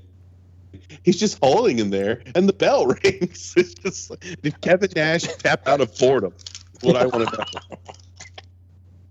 Uh, Will, you were very generous with your rating of a three. This gets a one from me. whoa, we get it. Wow, the first one of the day. Okay, It Okay. won't be the last. Wow. Uh, no, it won't. I don't think Charlie, so. what'd you think of this? I, I really don't think um, Kevin Nash gives a shit because he, he just comes to the ring, no mask, barely a facial expression. There's no like, there's no spectacle to his entrance uh, on this one. He's just like, let's just get this over with. Bill Kazmaier, I, I, I've seen this guy twice now, and I'm not sure if I've ever seen a guy who is you know supposed to be one of these strong wrestlers. You know, like there's a group of those guys who who makes like any kind of power thing look so difficult. yeah, it is a struggle. There are a lot of these moves that that there's a struggle. Yeah. That torture rack. I mean, it was it looked it looked like a I mean, looked like a comfortable rack. I mean, I mean, he, he looked like pretty snug sit, sitting up there, and I, I do like that he would have tapped out out of boredom. that's the that's the worst thing. Just all right. Um, and JR calls it a backbreaker at first. It's like you know what that move is. You know what that is. Yeah. And and why like I, I just I can't imagine that he would do this without Lex Luger's approval. Yeah, I like I got and why Lex would give it to Bill Kazmaier. I have no idea. Um, this was the first time I noticed a WWF sucks sign uh, in the crowd, which it seems like it's a little early for uh, for for the fans to kind of get a little snarky like that uh, with, with opposing companies, uh, which is the only reason I took note of it. Like, had it been like 1998, I would have been like, ah, oh, see that every day. But in 91, it's just like, and I start thinking about like, what was going on at WWF in 91 at the time? WWF in 91 is so much better than this, like by a mile. Like, how could you like, because, because, you know, you start seeing things like Oz and some of these other weird things that WCW does, like the Chamber of Horrors match, for instance. You're like, really? You think this is better? Oh, okay. But uh, anyway, I'm gonna split the difference here. I gave this a two. All right. So that brings us to. We go right into this next one. Jason, it's Van Hammer versus Pretty Boy Doug Somers. Oh, okay. Man, they just keep wanting to up the ante with old Van Hammer with his entrance with these jackhammers. Who are What these is that? guys? Who are these guys? It is fucking hilarious because, all right, so the guy's got hammer in his name, heavy metal, sure, power tools, right? Okay, so it's Halloween. You've already got tombstones over there. Why not have these guys out like carving a tombstone for Pretty Boy Doug Somers or something? Something cool, something related. No, it's just all right. Um, so it's just what we've got though is we've also got a guy who's just coming right out the gate, ending matches really quickly. Everyone's into him. We love it. There's jackhammers on stage. Ergo, Van Hammer is Proto Goldberg. Um, just deal with it. So poor Doug Somers, pretty boy. Is this like one of those ironic names where someone's like six foot eight five hundred pounds, and someone calls him tiny? You know, it's like his back. He looks like he's got scoliosis. His beer guts just Oh God! He's Jesus, that's a very specific Alien. ailment. yeah, he's paler than Sheamus in spots. You know, not like his full body, just in certain spots. It's just, but I'm going to give it to old pretty boy Doug Somers. He goes for the career ender, which is what he named his spear to the outside of the knee on Van Hammer as he accidentally slips and falls three seconds into this match. So, you know, uh, Pretty Boy also pulls a Hogan and kicks out at three. Yeah, he's making his time count. He's got to get his heat back. Yeah, yeah. Like we don't get that cool like knee to the knee to the spine dive that he gave. I guess Van Hammer saw that Pretty Boy's spine was already nice and curved and didn't want to push the buttons. So, but we also don't get a cool pin. Van Hammer, you're letting me down. This thing gets a two. Charlie, man, what'd you think of this? Wow. What did I think? Oh man. Okay. Hey, so um I like I like Van Hammer's generic phrases that he says to the camera. Like uh yeah, I wrote I wrote two of them. Heavy metal's here to stay, baby.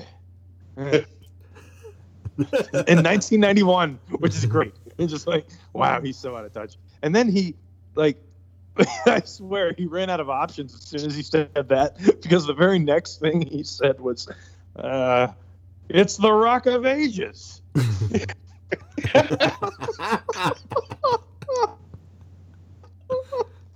Boy, all the hysteria. Don't they, Yeah, don't they make a fucking Def Leppard joke? I don't remember. I, don't- I don't remember hearing it, but that was good enough for me. Um, it, I swear, it looks. I wrote. I don't. I don't remember what. Yeah, this had to must must have had something to do with the first spot. But I wrote Doug's. This must be Doug's first day walking. um, I, I'm trying to remember what it was because the only move that looks even remotely acceptable is a power slam that uh, Van Hammer does. I do remember that, but like like whatever the first thing was, not good. Van Hammer, I I'll, I'll just tell you, I loved this match. I really did. Um, like Van Hammer goes for a suplex. A, a how do I word this? He goes for a slingshot suplex, Mm-hmm. but it turns into a slingshot brainbuster. Ouch.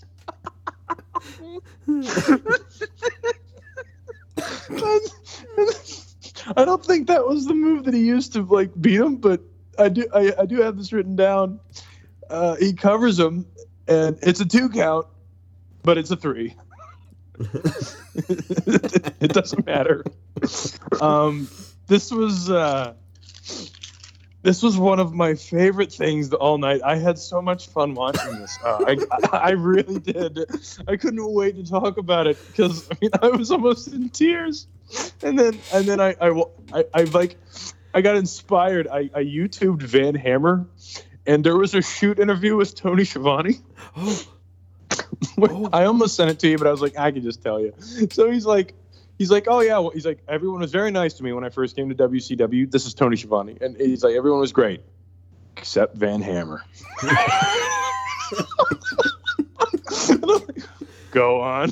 like, why would Van Hammer be mean to you? And he's like, he said, he's like, I was watching Van Hammer like talking to one of his opponents for whatever night it was, and he was calling the match. He said Van Hammer would call his matches. It didn't make any sense. He was a rookie, and it was just sounding awful. And then and then Van Hammer caught me looking at him, and he and Van Hammer goes, "You got something to say?" And Tony goes, "Oh no, oh no." But then Tony goes, "But I actually had a lot to say." Like you go ahead and put on your shitty match.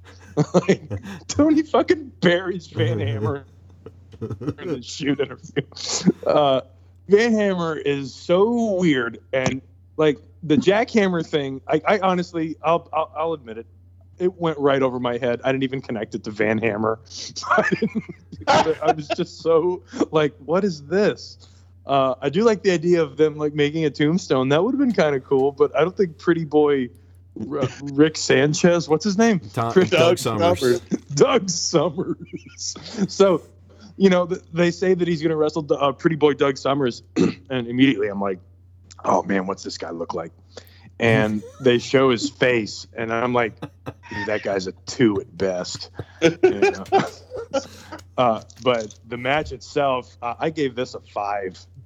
I, I, I feel like they, very fun. I feel like they were in Chattanooga amongst the Braves fans, and they were looking around trying to find In their natural habitat. they were trying to find a replacement to rest for for Michael Hayes, who apparently just said, "I don't want to wrestle tonight." And they went into a deli, and then there he was. and and Yeah, There it's he. Chattanooga's known for its delis. he's, And it's Braves fans. He's like, hey man, you want to work for 90 seconds? Here's 50 bucks. He's like, all right, man. When was the last time we took a bump? 73.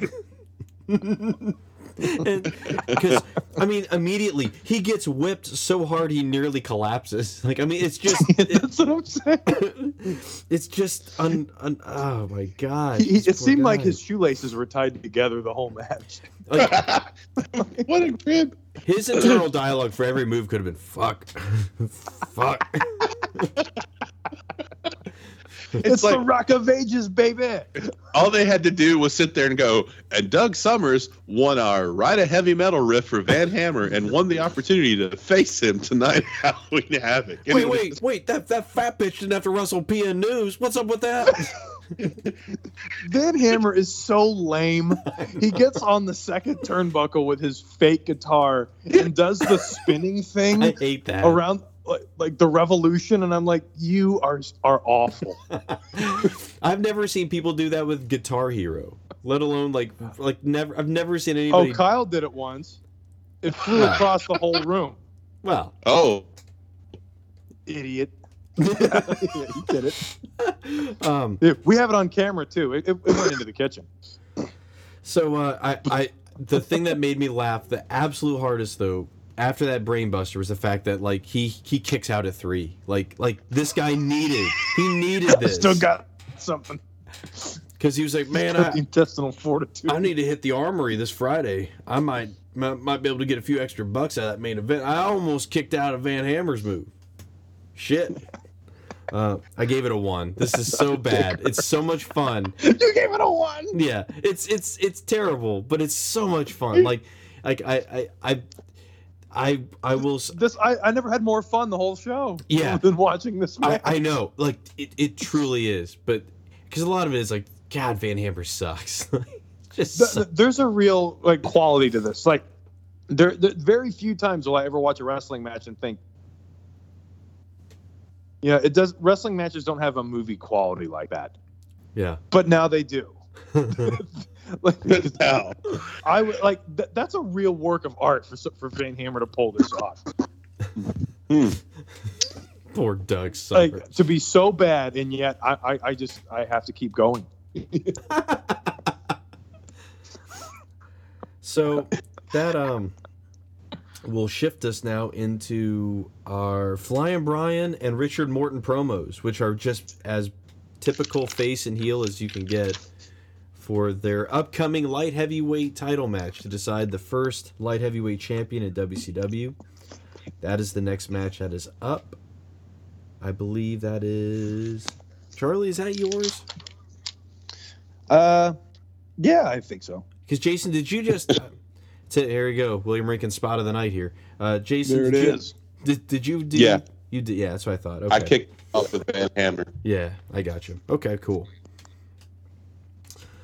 What do you think of this one, Chuck? Walk us through this uh, this title match. The light heavyweight title. Yes, sir. First of all, I think it kind of looks like the TV title a little bit uh, when they pull, when they pull it up. Uh, but you know, it's just, I don't even remember this title, so I can't imagine it being around for too long. Um, eight matches in, the referee cam returns, and wait, why did I write that? Oh, oh, sorry. Uh, York Foundation note that I used earlier was here. Um, I was really looking forward to this. Brian, like these Brian Pillman, he can have a, match, a good match with pretty much anybody, and so can Ricky Morton. Um, but apparently, they can't have a good match together. Uh, there are so so many rest spots, so many. I, it, it just sucked the, all the fun, just completely out of this. That it's really the only thing I even remember from the match. Um, I think uh, I think Pillman got it with a cross body, but overall, I, I, I I was not a fan of this. I gave this a three. Real quick, Charlie, was it did was it Richard Morton doing the rest spots? Like he's the one putting the guy putting Pillman in the hole in the rest spots. Yeah, that's what As thought. I recall, yeah, it was a lot of like like chin locks and and arm related moves, and it's just like Jesus. Like anytime the match almost started get going, uh, it would stop. Gotcha. And it just wasn't fun. Jason, what do you think of this? oh, Manuel and Manuel. Uh, Say Manuel. that's right. So at some point, Alexandra York looks at Richard Morton and says, "Do what I pay you to do." So this whole time, Alexandra York's been paying these guys to lose, constant. if you're paying me, fire them. Jesus, you've got Tommy Thomas Rich or whatever the fuck he's called now. We haven't seen. Oh, excuse me, I'm wrong. He was in that battle royal, but you decided to pay Tommy Rich. Jesus, lady, you don't need that money. Um, you're He bad won the world it. title back in '83. Yeah, uh, 81, which is also the Oh, same. that- Bill, yeah, Bill Kazmaier, all his world records were set Which in 81. Tommy and Rich no one from Georgia. Go Braves. Go Braves. Go Braves. um, okay, so it's Chattanooga, Tennessee. Richard Morton's home state. They're not cheering for him because he's not a Brave. Yeah, Sorry, You know, we don't like we don't like people from here. Yeah, it's people. So, um, Brian Pillman jumps uh, or does something. Richard Morton moves out of the way, and Pillman somehow outsmarts him, and he's on the top rope, getting to getting ready to jump at him. And Pillman looks at the crowd and does the whole shh, like what the crowd's going to say. Watch out, Richard Morton, because clearly they're fans. I hate it when wrestlers do that. Like when Big Show would do it before he chopped somebody, that's okay because it's like I want you to hear this, not the oh I'm sneaking on this guy. Because seriously, when do fans or excuse me, when do wrestlers listen to fans? I was at an NXT show. I made eye contact with Shinsuke Nakamura and I yelled, "Watch out behind you! It's Bobby Roode!" And he didn't listen. you were very specific in the attack. yes, yeah, it's, him. And we were eye contact, Charlie. It was weird, man. Uh, I felt it, but you know, it's Oh, also man. at this point that maybe the ref eye cam is not a good idea. they try it and I, it's great i think in in theory it's great like let's see from the ref's point of view for a pin fantastic right except the cameras on one side of the helmet and it's the part that seems to get buried behind his arm when he lays down to check so we're just getting this great view of nick patrick's right bicep um, while this is going on uh, Brian Pillman's Courage Award is the Mikey Whipwreck once beat Stone Cold Steve Austin of this season. It's brought up every time this dude is on stage. Um, but uh, let's see. Jim Roston says every seat at Halloween Havoc has been sold, but I guess everyone hasn't shown up yet um, because there's a lot of empty seats out there. And we get uh, Brian Pillman for the win with, you know, you would think it's the light heavyweight title match. It's going to be a high impact, fast when Brian's in control. Richard Morton, of course, is going to try to ground him like he does. Doesn't seem to happen. Match is really, really boring for what I thought it was going to be. Uh, give it a four. Quick correction: Tommy Rich is from Hendersonville, Tennessee. I was incorrect. I just wanted to put Oh, that still- up. So Still he's Braves. still a Braves fan though. I'm just now. um, no, I said that because he wrestled in Close Georgia, enough. Georgia Championship Wrestling. That's why I just wanted to want to head that off at the pass. Um, I, I um, I felt like these were two guys trying to wrestle two different matches. Like Pillman's like, man, let's keep this going. Let's really pump up the uh, the energy, the volume to this. And Richard's like, you know Let's what, man? the show. let's uh let's bring it back down to earth there cowboy let's uh let's put in a few chin locks and you know uh a couple rest spots a couple hundred rest rest spots and uh that'll get the crowd really into it yeah i um i'm kind of with you guys like i i feel bad because if you look the commentary is like they're putting over every achievement Brian Pillman's ever done, from his spelling bee in the eighth grade to fucking wrestling for spelling bee in the eighth grade. I think those stopped at grade won. they, I mean, it's like it. 14 years old. it's spelling. Wouldn't it be great of that that movie with Richard Gere was called Pillman and the Bee.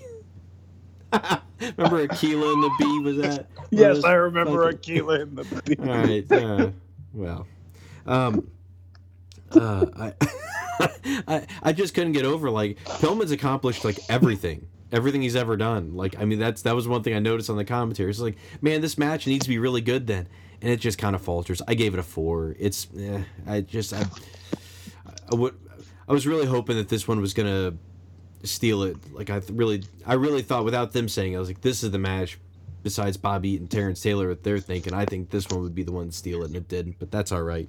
They all can't be winners. right. no, they can't. None of them can. When they go to Tony and uh, JR. JR. really thinks Cincinnati is celebrating this win. Like it's all out brawl in the streets, get the beer. You know, it's all out. Tony just kind of laughs at it, like, ah. He kind of does the Richard Karn. I don't think so, Jim.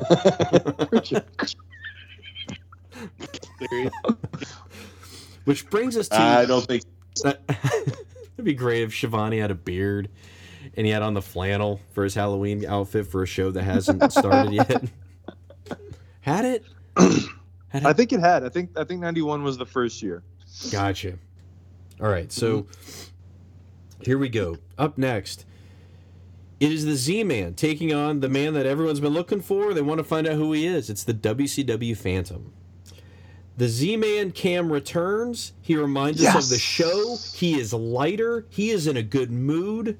This is a. It seems like Z Man's turned over a new leaf. The Phantom comes out to Phantom of the Opera music. Uh, has a lot of choices for in between moves, but once you see that first forearm, if you pretty much have a good idea who this man is, and then especially when he does a reverse neck breaker, that Schiavone's like, you know what? That's like a rude awakening. Yeah. I don't know if I can say it. And Jim Like Ross, he said that. I love that Jim Ross like, uh, I, I, I don't know about that. Uh, uh, I'm not touching that one.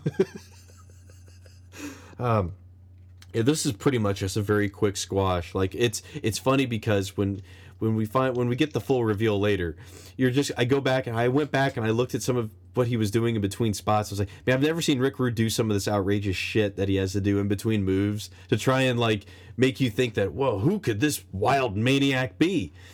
Well, I gave this a three. It's whatever.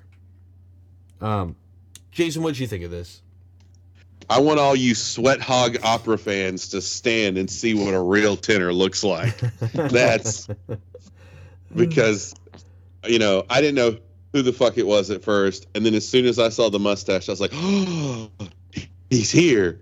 And Gerard Butler goes right after the Z-Man, taking him down. Um, it, this there's nothing to talk about other than it's who could this man be? And I think it's funny because when he's coming out, you know, he's all covered up. They're playing the stuff.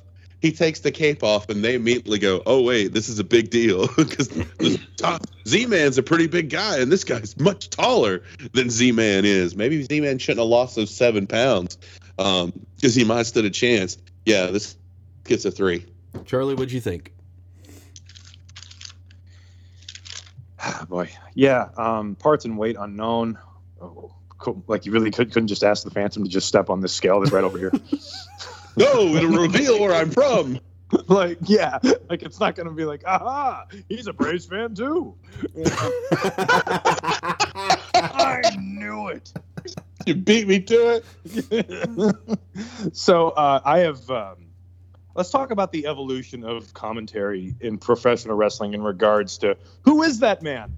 I don't recognize him. Uh, it doesn't look familiar to me. Wh- why? Why aren't they allowed to just say it? I, I mean, I know that they're trying to keep it a secret, but it makes them look so stupid when it's a guy like this who, I'll be honest, I didn't know who this was at first, it didn't take me long. This was the most obvious who is that man uh, I have ever seen in pro wrestling. I knew within about 30 seconds that it was Rick Rude, and it, I should have known by the forearms. Uh, but no, I, when they zoomed in on his face, if he was Batman, it, the, the, the police would have him in 10 minutes. Rick Rude is the best. Guys, we gotta get over to Ravishing Rick Rude's house. he is, it's so obviously Rick Rude when he stares right at the hard cam. You know, like it's not even the mustache, just his eyes. I'm like, that's ravishing Rick Rude. You know, and and it's like, and here I am, a wrestling fan. You know, they can pick that out, and boy, this doesn't look familiar. Yeah, and it just it just kind of drives me nuts that they have to play dumb, and Tony Schiavone has to say shit like, uh, I don't know if I'm allowed to say this, but uh, that kind of looked like the Rude Awakening. And who does the Rude Awakening, Tony? Just fucking say it. Like if you're gonna go. If you're gonna fucking go that far and say the Rude Awakening, you know, oh that was a honky tonk man. You know, like just It, it's pretty boy Doug Somers. it's yeah, I knew there was more to him. that that whole last match was just a buffoonery. but no, it's just he says rude awakening, and I'm like, and who does it? And he won't say it, and it just I hate when pro wrestling does this because it just makes me feel so stupid. You know, like watching this as a kid. Um, let's see. Uh, I do like that the mask. The, the, his mask reminded me of a black and white cookie.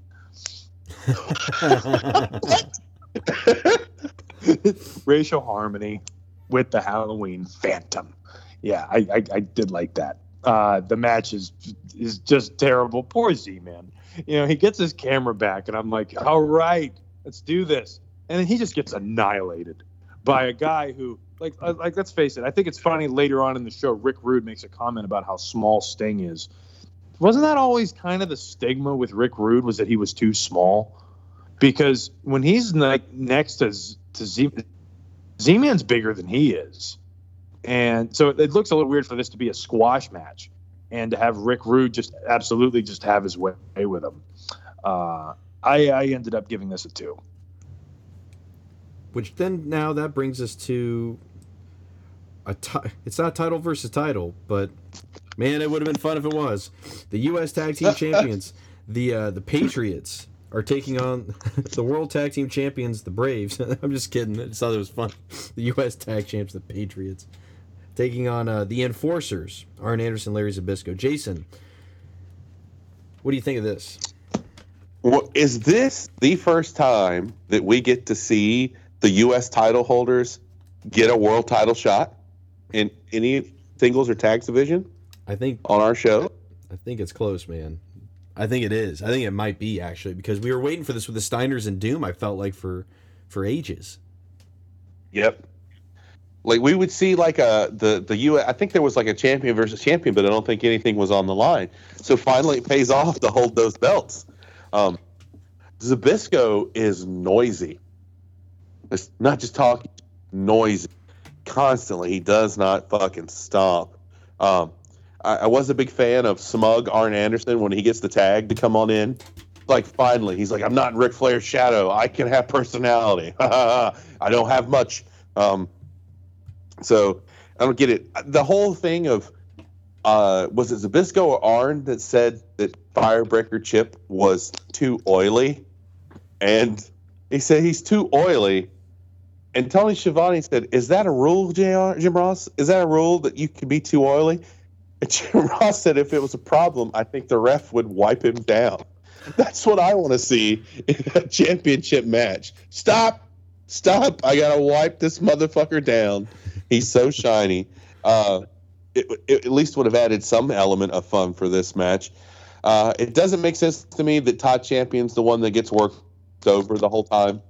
You know, that'd be like watching a New Age Outlaw match and Billy Gunn's the one in there getting beat up and makes the hot tag to Road Dog. You're gonna see the juke and jive a couple of Yeah. times. Yeah, that's it.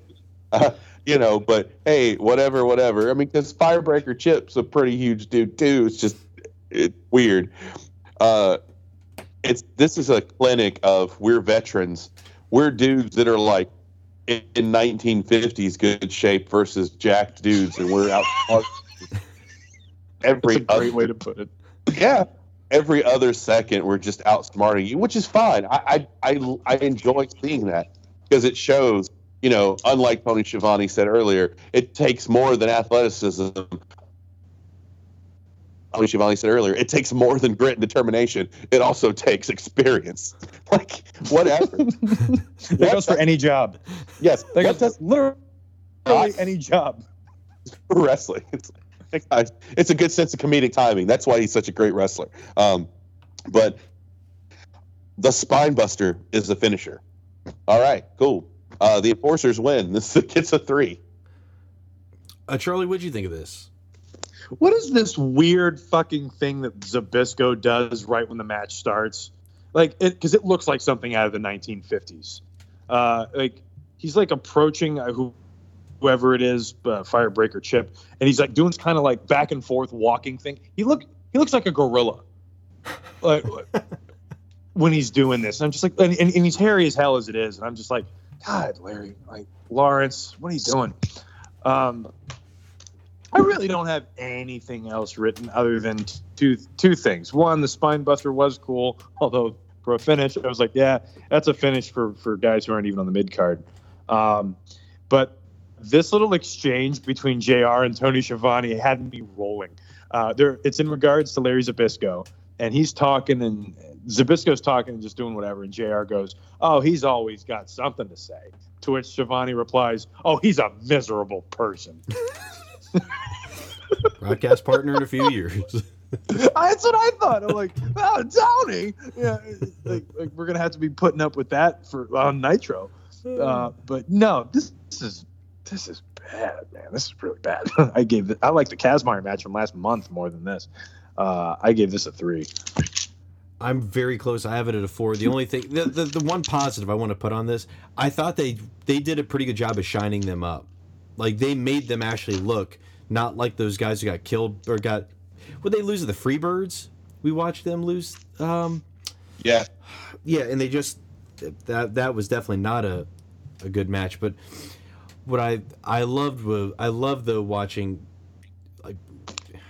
it's fun watching veterans like try and put over younger talent in a way where it's not like, well, you aren't going to win the match, but we'll at least make it look like you know you guys are hanging with us, considering they are the U.S. Tag Team Champions. Not to say this thing was a great match by any means, but I just thought it was it was kind of cool seeing that. Um, but I'm at a four. Nothing nothing too crazy. Like unfortunately, like the the the title matches have been a little wonky. Like it seems like right now, like between all three of them, the TV title match is the one that's kind of leading the way until we get to this point coming up. I think. All right, now here comes really cool part of the show. This was awesome because Bischoff has Paulie Dangerously and Medusa on the ramp. Uh, Paulie is hot. He is hot. And he spills the beans on being removed as the co host of WCW. But he has a, a manager's license. And, he, and his goal, he is going to make WCW pay by taking out their best stars. So he brings out the guy um, who he says is watching the World Series. it's really funny. with the mask on. it is the WCW Phantom, and Paulie reveals the Phantom to be, as we were talking about, ravishing Rick Rude. But the music keeps playing over over Rick Rude as he tries to cut his promo, and Rick Rude is like, "I'm not stopping," so I'm gonna keep going. if there was ever a, a, perfect time to do a cut the music, yes. uh, like, like, like, this would have been it, and, and he won't do it. He just keeps going. Um, he brings in a you know a few good lines. You know, I mean, like he he is being matched up against Sting. That is going to be his primary target to start off with. That I don't think they really um, I don't think they really mention, but they don't mention Dangerous Alliance yet, do they? No. But this is no. definitely the start of it, and so, it's it's really. So how many how many feuds is Sting in now? God, man, I wrote that. It's a ton. Yeah, like he's got a great program going with Cactus, and then it's like, oh no, no, no, like we got to get Rick Rudin on this. and like, we don't know who's well, sending you packages.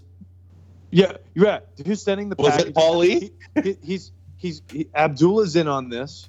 Uh, I guess the Kozlov, or, or, or, sorry, Koloff thing is done. Uh, Luger, like that's kind of in the back burner. Yeah, it's it's it's, it's insane. It really How is. Many, and and none and nothing is for the world title. like, and who like the problem is who can betray him when they're already wrestling him? I already don't like it. Like I'm not even going to waste time pretending to be your friend. I'm just going to tell you I don't like it. Sorry, Borden. It's, it's also not a good idea to come. You know what? We're gonna. I'm gonna bring WCW down to its knees. So I'm just gonna start with Sting. No, no, you're you're doomed. You're doomed. Yeah, you are doomed. It's there's there's no other way to put it. It's. Uh, I mean, maybe go after the Z Man first. I mean, let's get your well, feet wet. You got him. Well, See, exactly. I guess they proved my point. You go from Z-Man to Sting. That's that's the that's the ladder. Now that the Rick, Rick Rude, or excuse me, now Lex is the heel. Um, it just doesn't. I don't know. It it doesn't make a lot of sense with that. But you know, maybe Sting is the bad guy since everyone seems to not. I know. Like I know. I thought the same thing. And, and can I also point out, like, because I didn't think of this while I was watching it, but. uh this this image I have in my head of, of Rick Rude pretending to be the Phantom. Like when he first came to the ring for that Z Man match, and he's like covering his face like he's hideous. I'm just imagining Rick Rude doing all that kind of blocking shenanigans w- just as Rick Rude, and and it looks really weird. Like in my head, just seeing him move like that. Oh, that's good. Ha ha! He's just got the lyric Mystery of the Night airbrushed on his butt, and he's just like flexing. Like, yeah. Oh yeah. I hope he feuds with Dustin and puts his grandma on his tights. Uh, or, or, is it Lady Blossom? We can't tell. I'll take either. Oh yeah. So that takes us now to a video package of Ron Simmons going back to FSU to train for his match against Lex Luger. They even give us a little bit of the Bobby Bowden from last show, but they are really going all in to show you this guy is credible. They're going they, they are giving you every every ounce of energy they can. to make to convince you that this guy is the next. And it's it's pretty good. Like I mean, I'm not gonna lie. Like I.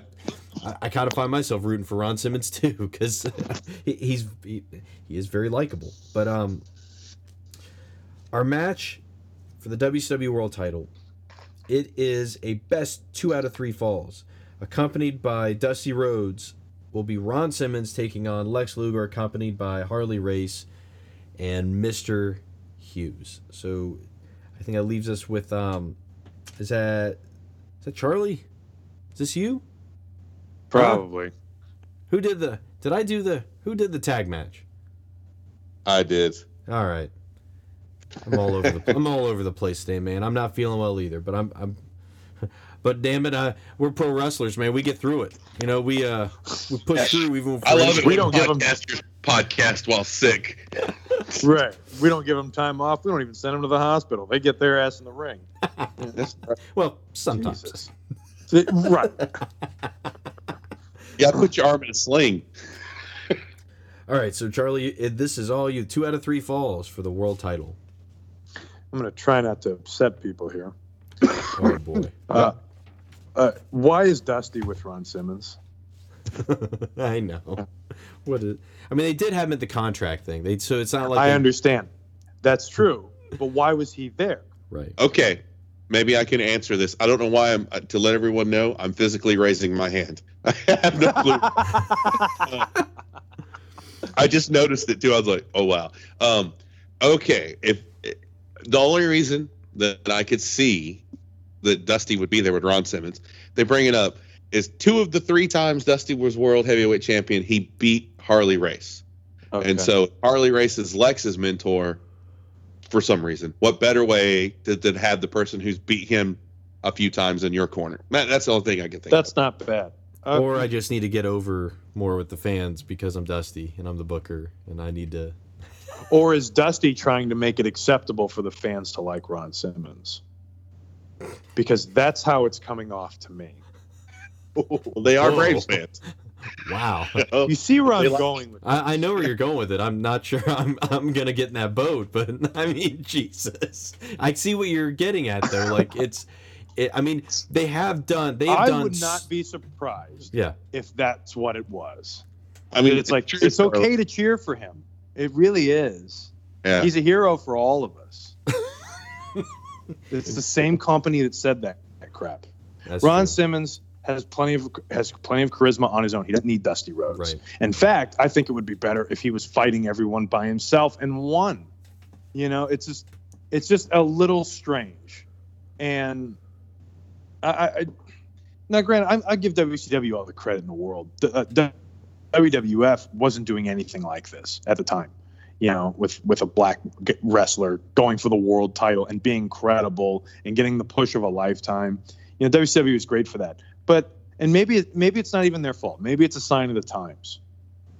You know, like like with, I mean, grant and you don't think of like racism being a huge deal back in the early 90s but pro wrestling things exist a little differently with pro wrestling you know it's Yeah, and i mean anyway it's just something uh, uh, to put dusty rhodes with ron simmons like that's the part that's just wild to me. Like you couldn't get any more different.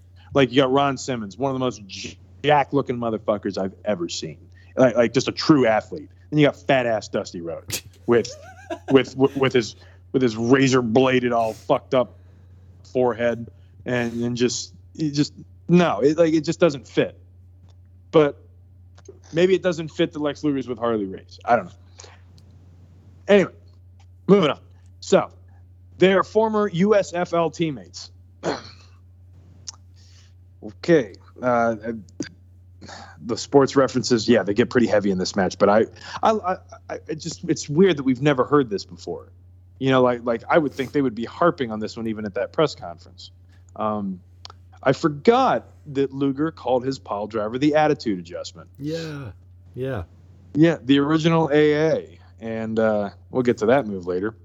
Um, once, like I thought this was weird for for Ron Simmons. I mean, not that to win the first fall. That's usually how these things work. But he won it with a spine buster, which was the exact same move that Arn Anderson and Larry Zbyszko won with in the previous match. And it's a different spine buster. I love Ron Simmons's too, but I just thought that was a little strange. Yeah. And this is what this is what begins uh, Lex Luger. He and he really does sell this this back problem that he's had. As it, it, it, it almost seems real because after like every little break or something like that, Luger's in the corner just heaving. Like he seems like he's having a really difficult time uh, getting through this. Um, this was when I noticed. I don't remember what it was that Tony said, but JR does not care for Tony's sports references. Uh, he just he, he basically does. He says everything except just flat out no. Like just no, Tony. That, that's just dumb. I think it had something to do with John Smoltz. Yeah. It, something to do with that. Uh, all right, this is where I'm. I'm either going to win people over or uh, push them the hell away. Here we go. Um, here we go. Yeah, because it's like typically 90% of two out of three falls matches, they always go to the third fall. Always. And it's like, how's Luger going to going to get one over on Ron? Because Ron is pretty much in control of this match and doing really well. Um, so I'll break this down. Uh, Ron Simmons is leaning against the rope. Lex Luger runs off of the opposite ropes to do, I guess, like a flying cross body, like against a wrestler that's that's on the ropes. And what happens is Harley Race grabs Ron Simmons' tights to hold him in the ring, and Luger goes flying over the top rope. I guess Luger's idea was to crossbody Ron Simmons over the top rope, and they both go together. I don't know. But either way, because Ron Simmons remained in the ring and didn't almost kill himself by going outside with Lex Luger, he gets disqualified because Luger went over the top rope. This was a judgment call. This is the first time in the entire night that a wrestler has been legitimately uh, has gone over the top rope and and there's been a disqualification call. even though Luger was the one doing the offensive move. I think this is beyond stupid. And I think Nick Patrick was even involved in one of those other two matches that had the over the top thing. And and he and, and they were way more like, oh my God, that's a DQ than this is, which makes him look like a racist. I'm sorry. It just it just looks so stupid. It does. It's so dumb. Like and here it is. Here's where the fucking bombs come. Because uh, what were the other two? It was a clothesline over the top rope and a fucking hip toss over the top rope. And like, nope, referee's discretion. Those are fine. But here we are in the world title match, the match that that this pay per view was sold on, other than the Chamber of Horrors. And Luger does an offensive move to Ron Simmons, flies over the top rope. Harley Race, I guess, just knew that if he kept Ron Simmons in the ring, that that would make Nick Patrick call a DQ on Ron Simmons. It looks stupid, and it, like I said, it makes him look like a racist because that shit did not happen earlier with a truly offensive move happening from one of the other wrestlers. A hip toss over the top rope. Now you're fine. Oh, oh, you didn't want to go flying over the top rope and possibly break your neck on the way down? Well, you're getting DQ to fall. Fuck you. I hate this call. This almost ruined the fucking match for me. Like they could have found a much easier way to to convolute a pinfall or a, or, or some they like like here you go. Here's one right off the top of my head. Ron Simmons suplexes Luger from the outside of the ring inside, and Harley Race pulls Ron's leg and holds his leg down, a la Sergeant Slaughter Ultimate Warrior. Like that's a much better thing to do than this. Eh, I'm sick of this DQ rule. Like this is finally when I just fucking lost it. So this is when Tony Schiavone mentions that if Ron had gone over the top rope, it would have been a DQ. I've, I've never heard of these fucking rules before. I wrote in all caps, fucking stupid.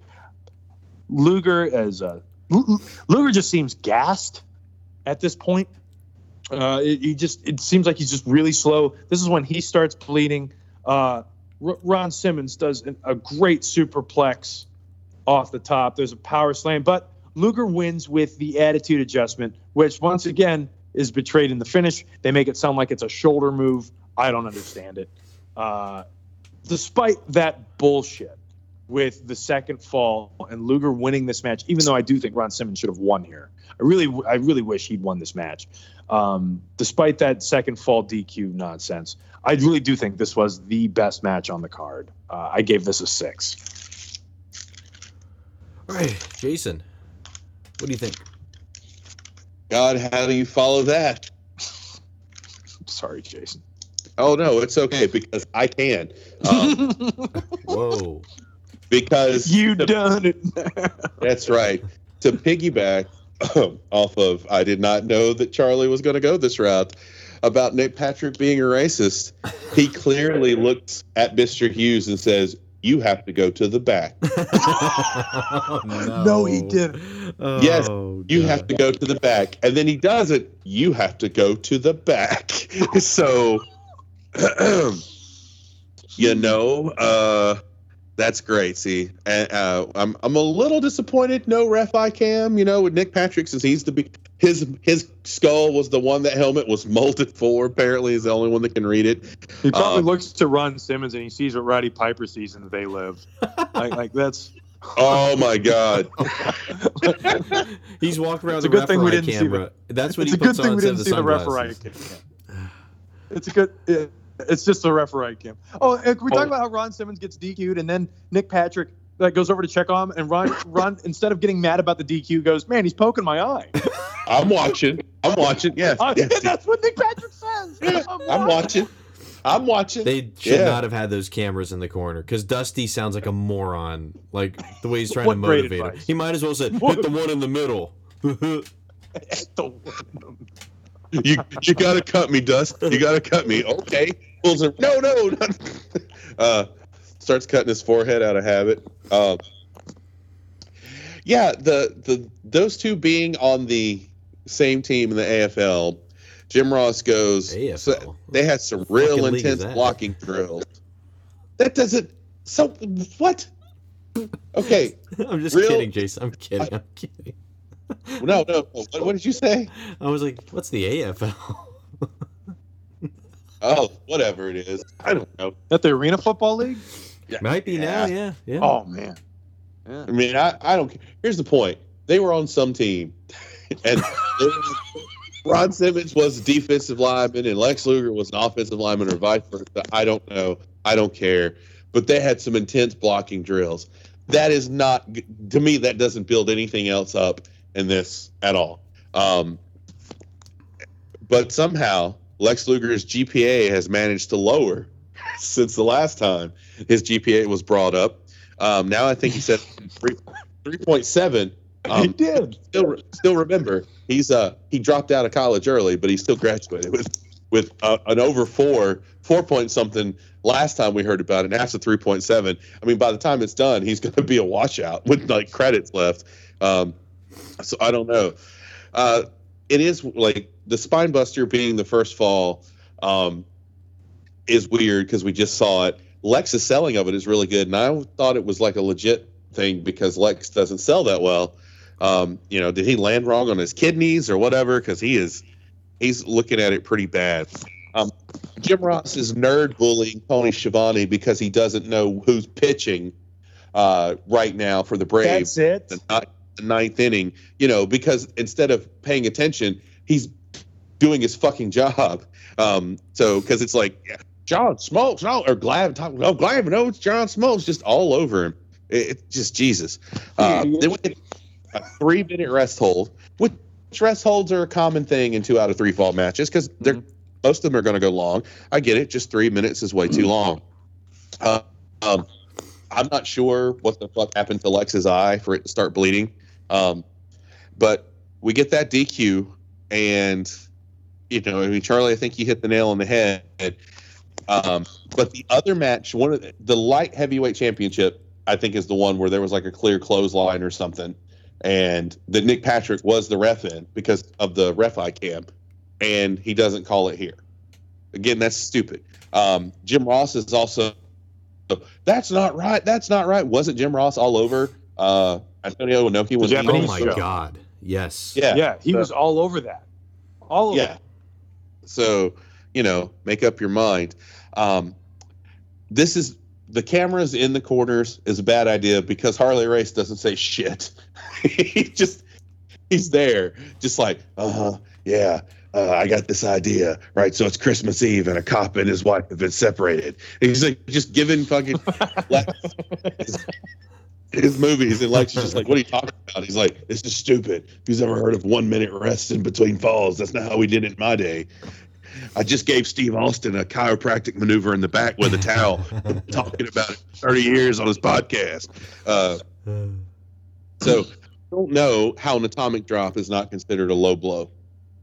I don't get it. I've I've never never- understood what the atomic drop is supposed to hurt. See, I thought it was supposed to be like like that, like the tail, like the ass, your tailbone. Well, if you do it from behind, sure. Yeah.